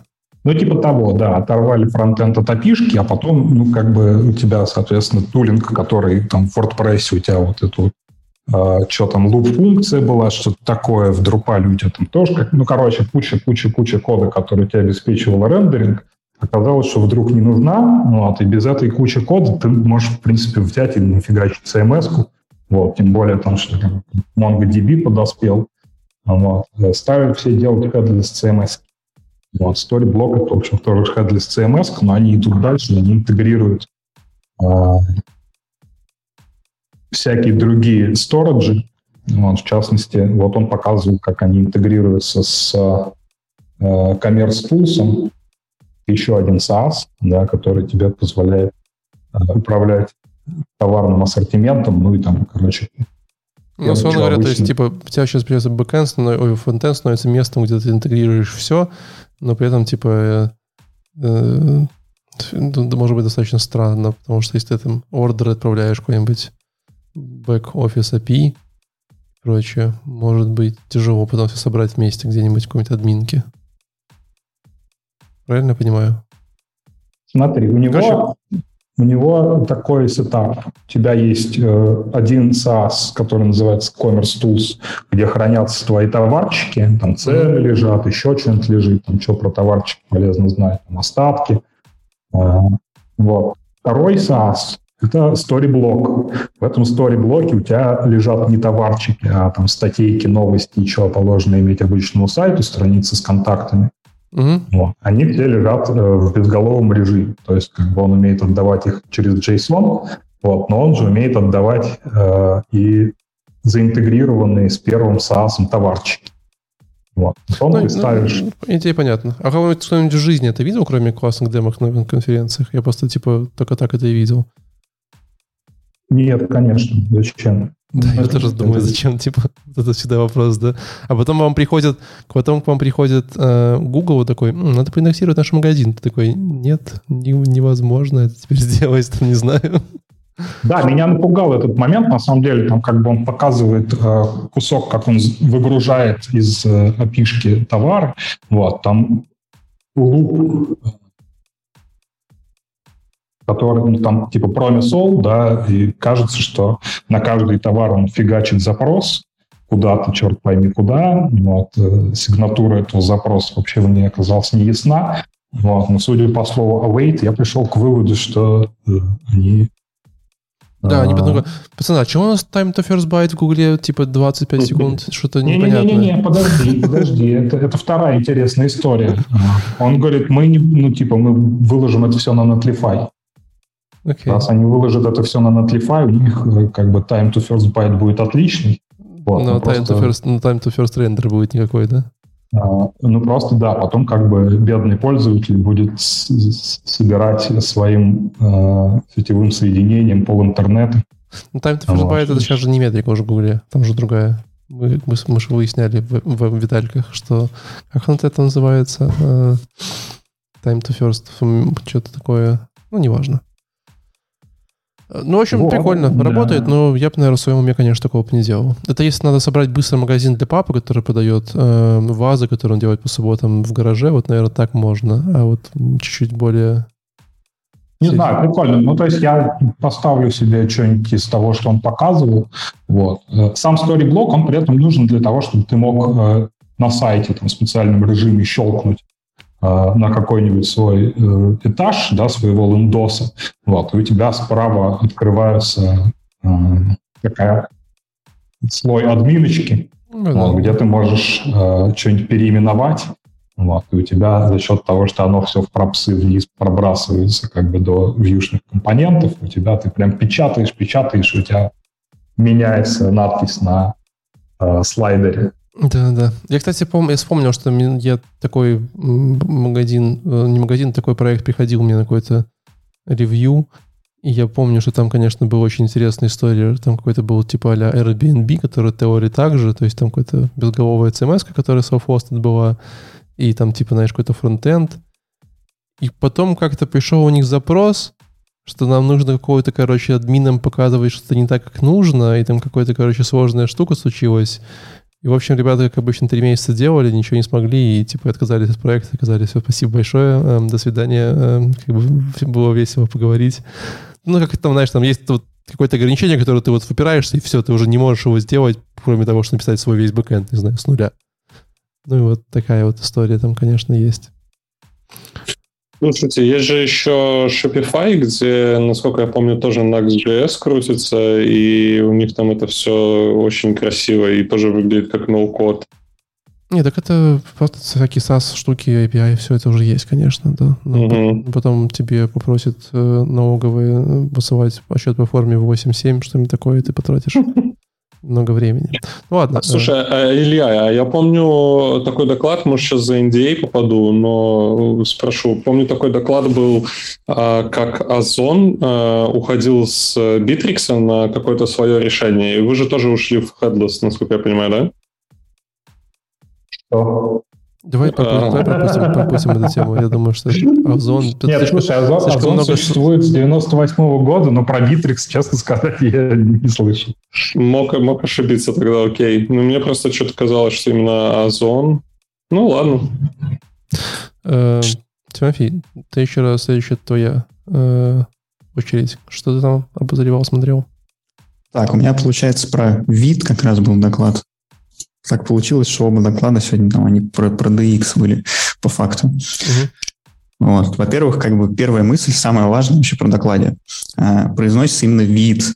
Это не Всё, это не вите, это не витё, там, не знаю, что-нибудь такое. Это именно вид. Я уверен, что в СНГ рынке все называют его Витьком. Типа, ты чем запускаешь? Ну, Можно хоть витек, просто витек это уже преобразовано, это уже смешно хотя бы. А white, ну, просто это не- неправильное произношение. Если вы заглянете на сайт вид, то там, а, по-моему, на GitHub вид, ладно, там прям сверху написано, типа, пацаны и пацанессы. Э, Пацаны, Так вот надо произносить, это французское слово, типа быстро, это я что-то видел, такое. я видел вот это на GitHub. Мгм. Типа, да, то есть как бы очень важно правильно произносить, это вот самое важное. Все, там паузу выдержали, можете теперь дальше идти, да? Дальше такого А. ничего не было. Да не, не было. Э, Так, ну, во-первых, эта штука не только для Vue, надо понимать изначально. То есть это вообще как бы build tool. Просто я до этого упоминал, наверное, давайте заново расскажу немножко. Вид — это, по сути, замена веб-паку, не знаю, что там у вас еще, роллапу или что-то что такого, э, что-то как бы, по сути, собирает ваш фронт. Вот. Он же является, соответственно, dev-сервером. Ну, как сейчас, собственно, всегда dev-сервер и сборка, они как бы рядом. Э, Он основан на, получается, нативных импортах. Э, То есть, как бы он не собирает э, ваш какой-то файлик JS или там TS, неважно, или вьюшный, до тех пор, пока вы его непосредственно не запросили из браузера. За счет этого э, запуск dev-сервера, он прям вообще мгновенный практически. Вот. Ну и потом последующее от- открытие какой-либо страницы, оно тоже как бы быстрое, потому что собирается только то, что нужно непосредственно этой странице. Вот, ни, ну, ни больше, ни меньше. Э, Соответственно, у него под капотом используется еще ES-Build по умолчанию. Его можно заменить на что-то, но он как бы по умолчанию, который собирает все там TS, JS, ну то есть все, что он умеет собирать. Э, Это тоже достаточно быстро, потому что сам ES-Build настроен, построен там на Гошке, он какой-то супер быстрый, он, соответственно, быстрее всяких TS, э, TSC, соответственно, быстрее там всех аналогов, Babel и прочее. Вот, он тоже умеет там в какую-то транспиляцию, но насколько я понимаю, там достаточно ограниченная. Но, опять же, так как мы используем нативные импорты, нам большая транспиляция в любом случае не нужна, потому что мы вряд ли сильно назад смотрим на браузере. Но он еще использует под капотом, получается, Rollup. Это полезно, если мы хотим какие-то использовать плагины, потому что все плагины для Rollup, по сути, можно использовать э, вид. Э, Что еще? Из фреймворков он на данный момент поддерживает Vue React. Э, И там поддержка каких-то других тоже уже потихоньку будет подъезжать, видимо. Так вот, А. прям очень много в этом мире. Три. Ну, да, но Angular вряд ли туда заедет, потому что у Angular все свое. Ну да. Он как бы всегда все свое с собой берет всегда, поэтому как бы тут в эту поляну никто не лезет. Но там всякие другие вполне возможно. А, Svelte, вот Svelte он будет поддерживать а, в ближайшее время. Так, что еще? Он, с, э, получается, поддерживает SSR. Вот, ну, то есть мы можем, по сути, рендерить на сервере с помощью э, кода, который собрал вид. Эм, Еще у него тоже есть э, дополнительное, как сказать, решение сбоку, которое называется вид пресс. Это штука для э, генерации статических сайтов. Вот, ну, типа, соответственно, готовые HTML просто собираем, там, кладем куда-то, и, в принципе, нам бэкэнд вообще никакой не нужен, получается. То есть в этом он тоже умеет. Сейчас это а, модно, собственно говоря, делать. Да-да-да, static сайт генератор это прям сейчас много кто хочет. Эм, и еще классно, я не знаю, там, насколько это прям повсеместно аудитория использует, но типа, э, если знаете, есть такой end-to-end фреймворк для end-to-end тестов Cypress. Uh-huh. Вот. Ну, типа вот они, получается, есть WebDriver IO, Cypress, вот два самых популярных. Cypress, мне кажется, такой пока, наверное, более популярный, хотя я могу ошибаться. Э, и вот он под капотом Э, для сборки какой-то будет использовать вид э, для того, чтобы мы могли какие-то компоненты тестировать отдельно, как я понял. То есть, типа, мы прям берем какой-нибудь вьюшный, там, реактовый компонент, неважно, и пихаем его в Cypress, и всячески там над ними издеваемся, там, тыкаем в него мышкой, отправляем какие-то несуразные запросы, в пропсы ему пропихиваем. Ну и, в общем, как бы такой вот end-to-end тесты на уровне компонента. Ну, то есть, такое получается. Не то, чтобы end-to-end, скорее какие-то такие... Ну, это какие-то unit end-to-end тесты. Unit end-to-end. Но оно юнит и end-to-end получается, потому ну, что мы как бы тестируем один компонент, но как бы... Юнит интеграционный end-to-end тест, я понял. Да-да-да. Ну, вообще идея прикольная. Идея я забавная. вообще сам хотел что-то такое сделать у нас там, но потому что, на самом деле, тестировать компоненты на Vue это тоже достаточно такая штука. Ну, то есть на джесте каком-нибудь это... Непростая, да. Больно, больно делать. Почему больно? Ну, типа, ну, пишется же легко. Я, честно говоря, давно пробовал относительно, где-то, наверное, больше года назад это завести все дело. И там были проблемы с тулзами Vue для, собственно, рендеринга компонентов для джеста, как бы так. Вот. Там были какие-то проблемы со слотами, я помню, то есть он что-то их то ли не видел, то ли не понял, не понимал, что в них пропихивается. Ну, короче, этот Vue Test Utils, вот пакет, он был достаточно глючный. Может быть, сейчас что-то изменилось. Ну, я потратил, по-моему, полдня день, но удалось слоты даже затестить. И ну, там у нас... снапшоты и прочее. Ну, типа... Я, я просто к чему? Я начал писать тесты с Vue, и поэтому удивлен. Мне вот э, очень понравилось, как там все тестируется. Ну, возможно, что-то изменилось. Ты давно это делал вообще? Э, полтора года назад. А, ну, я, наверное, где-то так же.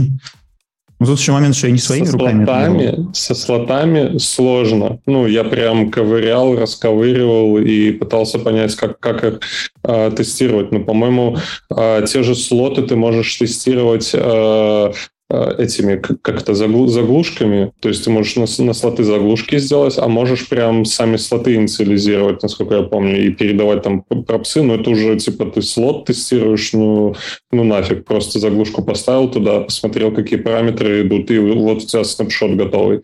А mm-hmm. уже дальше слот отдельно э, пишешь на него тесты. Ну, типа, а, смотри, это, э, ну, для меня свежо. Я прям на собеседованиях, когда общался с ребятами, а, когда меня собеседовали, а, рассказывал, что именно Vue мне показал, как можно писать изолированно тесты. То есть когда у тебя э, ты тестируешь только твой компьютер, не вылазя, там мокаешь все внутри, да, то есть React этого не, не дает в понимании прям сходу, да, то есть э, он как-то, ну, такой, ну, я не знаю, более разрозненный, да, то есть надо, надо понимать, надо думать при этом, да. А здесь ты просто все, что у тебя внутри вызывается, мокнул, э, протестировал, что пропсы, там параметры какие-то пришли в функцию, параметры те же там другие вышли, проверил результаты, все. То есть прям изолированные, красивые тесты, и ну, писались они реально быстро. Я единственное на React не писал тесты, поэтому не с чем сравнить. А вот в Vue я прям забалдел, когда писал. Не, ну, значит, мы, наверное, не докопали, потому что тогда вот казалось, что что-то как-то это сложно все заводится, и оно того не стоит просто. То есть время ну, потрачено. С, если дофига слотов, то возможно. Но а там даже дело не в том, что дофига. У тебя есть, например, компонент, который внутри себя еще какой-то компонент использует простенький. В этом простеньком компоненте, там, не знаю, есть слот, в который мы, там, допустим, просто текст какой-то выводим. Вот, и, типа, сам этот компонент, с одной стороны, несложный, с другой, ну, то есть, он имеет, имеет смысл его там под какие-то юнит-тесты загонять. Подожди, зачем тестировать, в, что внутри компонента происходит? Нет, то есть ты тестируешь же свой компонент, и все. Ну, да. То, что внутри заглушка и, как там, стаб называется, да, и все, что в... Э, и смотришь, какие параметры в стаб уходят, и все. А, ты а типа про то, что там, что у нас в компьютерах, в дате, вот про это все. Типа мы это ну, проверяем. Ты снапшот можешь сделать, но ты то, что у тебя внутри вызывается компонент, ты его стаб делаешь. Ну, То понятно. есть ты, ты, ты не пишешь верхнеуровнево там один юнит-тест на все свое приложение там и сразу же весь снапшот делаешь. Ты все, что у тебя внутри компоненты, все эти стабаешь и все. И у тебя изолированы, получаются, тесты, которые легко писать, легко поддерживать. Угу. Прям получается как в настоящем программировании. И думать не надо, кстати. Это, конечно, да. Это, это вопрос. Моя любимая. Хорошо, что еще в Вите есть? По-моему, кажется, все рассказали. Ну, плюс-минус, да, вид вот он такой. Слушай, а, а, а я пропустил, там написано uh, off game, там что-то Vita с геймами связано. Я... С геймами? Ну, название доклада changes How Vita changes, changes the, game. The game. А, ну, changes the game, changes the game в веб в принципе, ну да. А, я, я думал, это не этот это э, не Нет, нет это тут просто, просто про подход. То есть, когда, угу. когда люди поймут э, и начнут... Ну, то есть, как сейчас основная, мне кажется, основной такой вот э, тормоз прогресса в, тулинга для сборки, ну, для, для сервера, для вот этого всего, э, в том, что люди пока еще не поняли, что вообще-то браузеры как бы уже все умеют практически из того, что мы пишем. То есть async и умеют, импорты умеют, динамические импорты даже умеют. То есть все там есть, по сути-то. Вот. Единственное, как бы, ну, но всем страшно, понятно, потому что, ох, нифига себе, вот мы там столько времени работали, у нас огромный там проект, у нас там enterprise, если мы его сейчас возьмем и соберем как бы со всеми современными штуками, вот что-то там отвалится, как бы, и бизнес деньги перестанет получать, и как бы нам всем придут давать э, по башке. По-любому отвалится. Вот, и поэтому девелопить, девелопить страшно. Э, я помню, как этот холивар был с э, гридами, что типа, о, давайте поехали, гриды уже можно завозить все супер. А когда ты начинаешь делать что-то нетривиальное или там поддерживать и E, то твоя кодобаза на стилях увеличивается. Вот E наконец-то вышел на тропу, как сказать, на вымиральную яму, потихоньку спускается наконец-то. Вот, не знаю, сколько продлится Вымиральная его умирание. Лежит? Не, не, это, это в мультике каком-то было, по-моему, в Мадагаскаре, там кто-то в умиральную яму уходил. Что-то такое. Просто когда ты положил продакшн, так наказывают. Типа, две недели я сидишь, не работаешь. Нет, нет. К счастью, это не разработчики, а и 11 туда пошел. Ладно, Леш, э, давай два доклада по-быстренькому, а то скоро надо всем бежать и, и будем закругляться. Вот он, VX5, Deep Dive, да, вспомнить. А, ну, основное, самое основное, ребят, это надо запомнить, э, написать себе на руке, э, не крестик, а прям написать прям VX3 это View 2, VX 4 это View 3. Все время отнимай единицу просто, короче.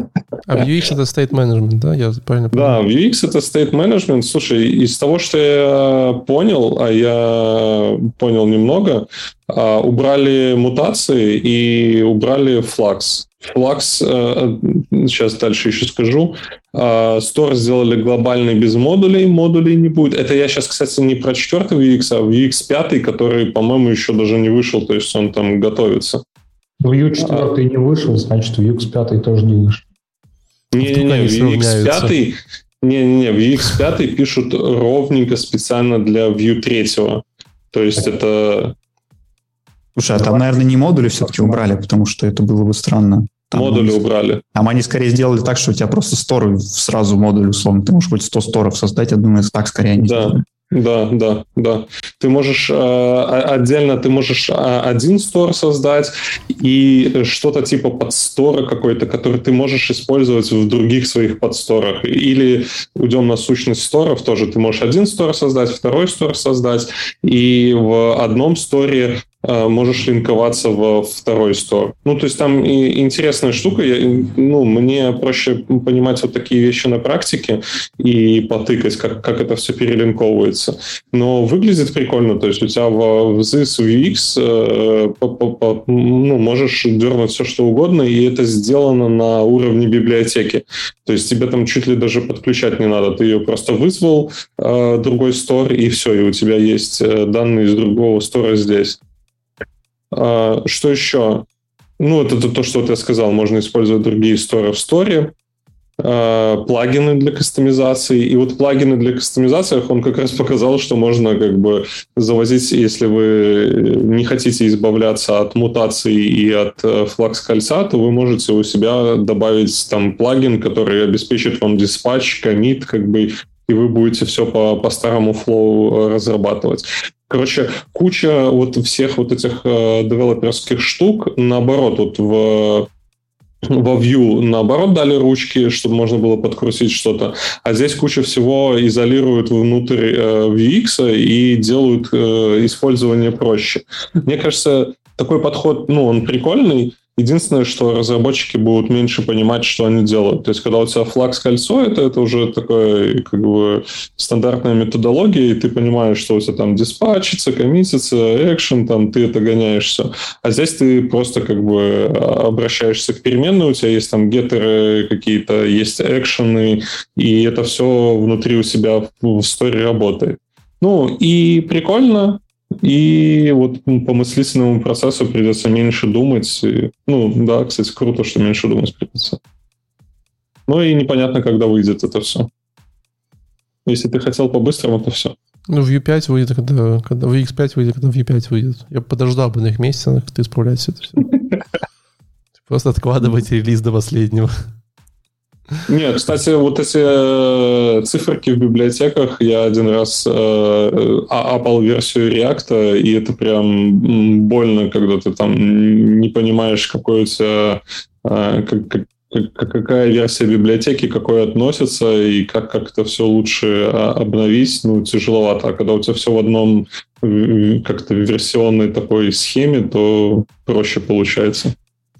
Ну да.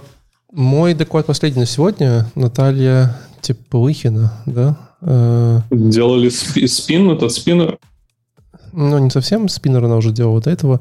Вот. Ну, в смысле, спин использовала, э, чтобы что-то кодить. На самом деле э, в этом докладе нет ничего, что вам прямо рассказать, потому что идея у нее очень была простая. Давайте возьмем Vue.js и посмотрим, как он прекрасен в плане как, возьмем третий Vue.js, возьмем Composition API и просто с помощью этого всего что-нибудь понаписываем, э, причем такое, знаете, типа API, там, взять какие-то там штучки. Самое полезное, что я узнал в этом докладе, это в том, что в этом мире существует Doc API, Cat API и SpaceX API. Вот, и она прям, типа, рандомным образом выбирала разные API, и там какие-то задачи делала на эту тему. Э, я вам советую просто пойти, если вам интересно посмотреть, как выглядит Composition API, как вообще программировать на Vue, как там все работает, то вот прям вот идеальный доклад. Э, ставите двойную скорость, берете свою любимую зеленую матчу, если матчу не любите, берете пивас, и вот прям 15 минут ровненько, пока э, чистите зубы, не знаю, что там сидите на туалете, вот можно все понять. Вот, вот прям вот так. Очень хорошо. Ну, я, прям понравилось. А, а есть архитектура вот этих э, Vue 3 приложений, как это все теперь заворачивается? Тут, тут, тут все очень просто. Тут один компонент. Вот. Это, знаешь, а знаешь, как это можно доклад передать? Это как вот, э, когда ты смотришь, кто-то играет в игры, как это называется? М- типа ну, как ты знаешь... Let's play. Это, let's play. это let's play Vue.js, собственно говоря. Вот прям вот, прям вот, один, вот это вот он и есть. Типа сам не хочу писать, сам хочу посмотреть, я как вот, пишут да, другие. Да, хотел интересно, как на Vue писать, вот пойду посмотрю, как пишут далее. Let's play Vue.js. Э, очень хорошо, мне понравилось. Они в Composition API э, в его рекламе не говорят э, самую страшную правду про него. Какую? А, смотри, она такая, ну, типа, когда ты юзаешь миксины, ты можешь э, из любого миксина любое свойство любого э, другого миксина или там типа компонента, куда ты его вешаешь, рандомным способом дергать. Ну, то есть главное, чтобы они у тебя в рантайме оказались на месте. Uh-huh. А когда ты юзаешь, ну и поэтому у тебя там, компонент вырос, ты, тебе его распилить довольно легко. Вот, ты берешь кусок, говоришь, все, это будет миксина. Типа переложил, э, ничего не сломал. Когда ты юзаешь Composition API, ты из композируемой части не можешь дергать любую другую часть. Я понял, это довольно интересное наблюдение. Блин, вот, но мне кажется, думать. но мне Надо кажется, думать. просто если у тебя компонент вырос, и ты начал это в миксина распихивать, то это просто уже был плохой, типа, шаг. Но не надо думать. А там надо думать. Ладно, согласен. Когда не надо Хорошо. думать, это всегда работает. Да. Ладно, ребят, мы уже вываливаемся на тайминг, уже почти два часа. Э, Илья, Тимофей, спасибо большое, что пришли, объяснили за Vue. Приходите еще. Приходите на фронтенд.com. Спасибо, да. Приходите на Так, фронтенд. а, а что, что с докладом? Давай, давай как- какой-то спойлер, о чем доклад будет. Вот, вот мы сейчас после шоу скажем доклад, чтобы это типа не под запись, все, все узнают. Вот. А, на этом это был ProConf, э, 107 выпуск Vue.js. Э, Леша, я вижу, уже сделал программу нам на месяц вперед, поэтому э, у нас пути, походу, нет. Придется все-таки отработать этот сезон без э, единого разрыва. Фронтендик ваши сердца, ребят. Да, спасибо большое всем, ребята. Хорошего всем вечера, дня, когда вы нас слушаете. Любите маму, чистите зубы перед сном, используйте зубную нить. И всем пока. Пока-пока. Да. Пока.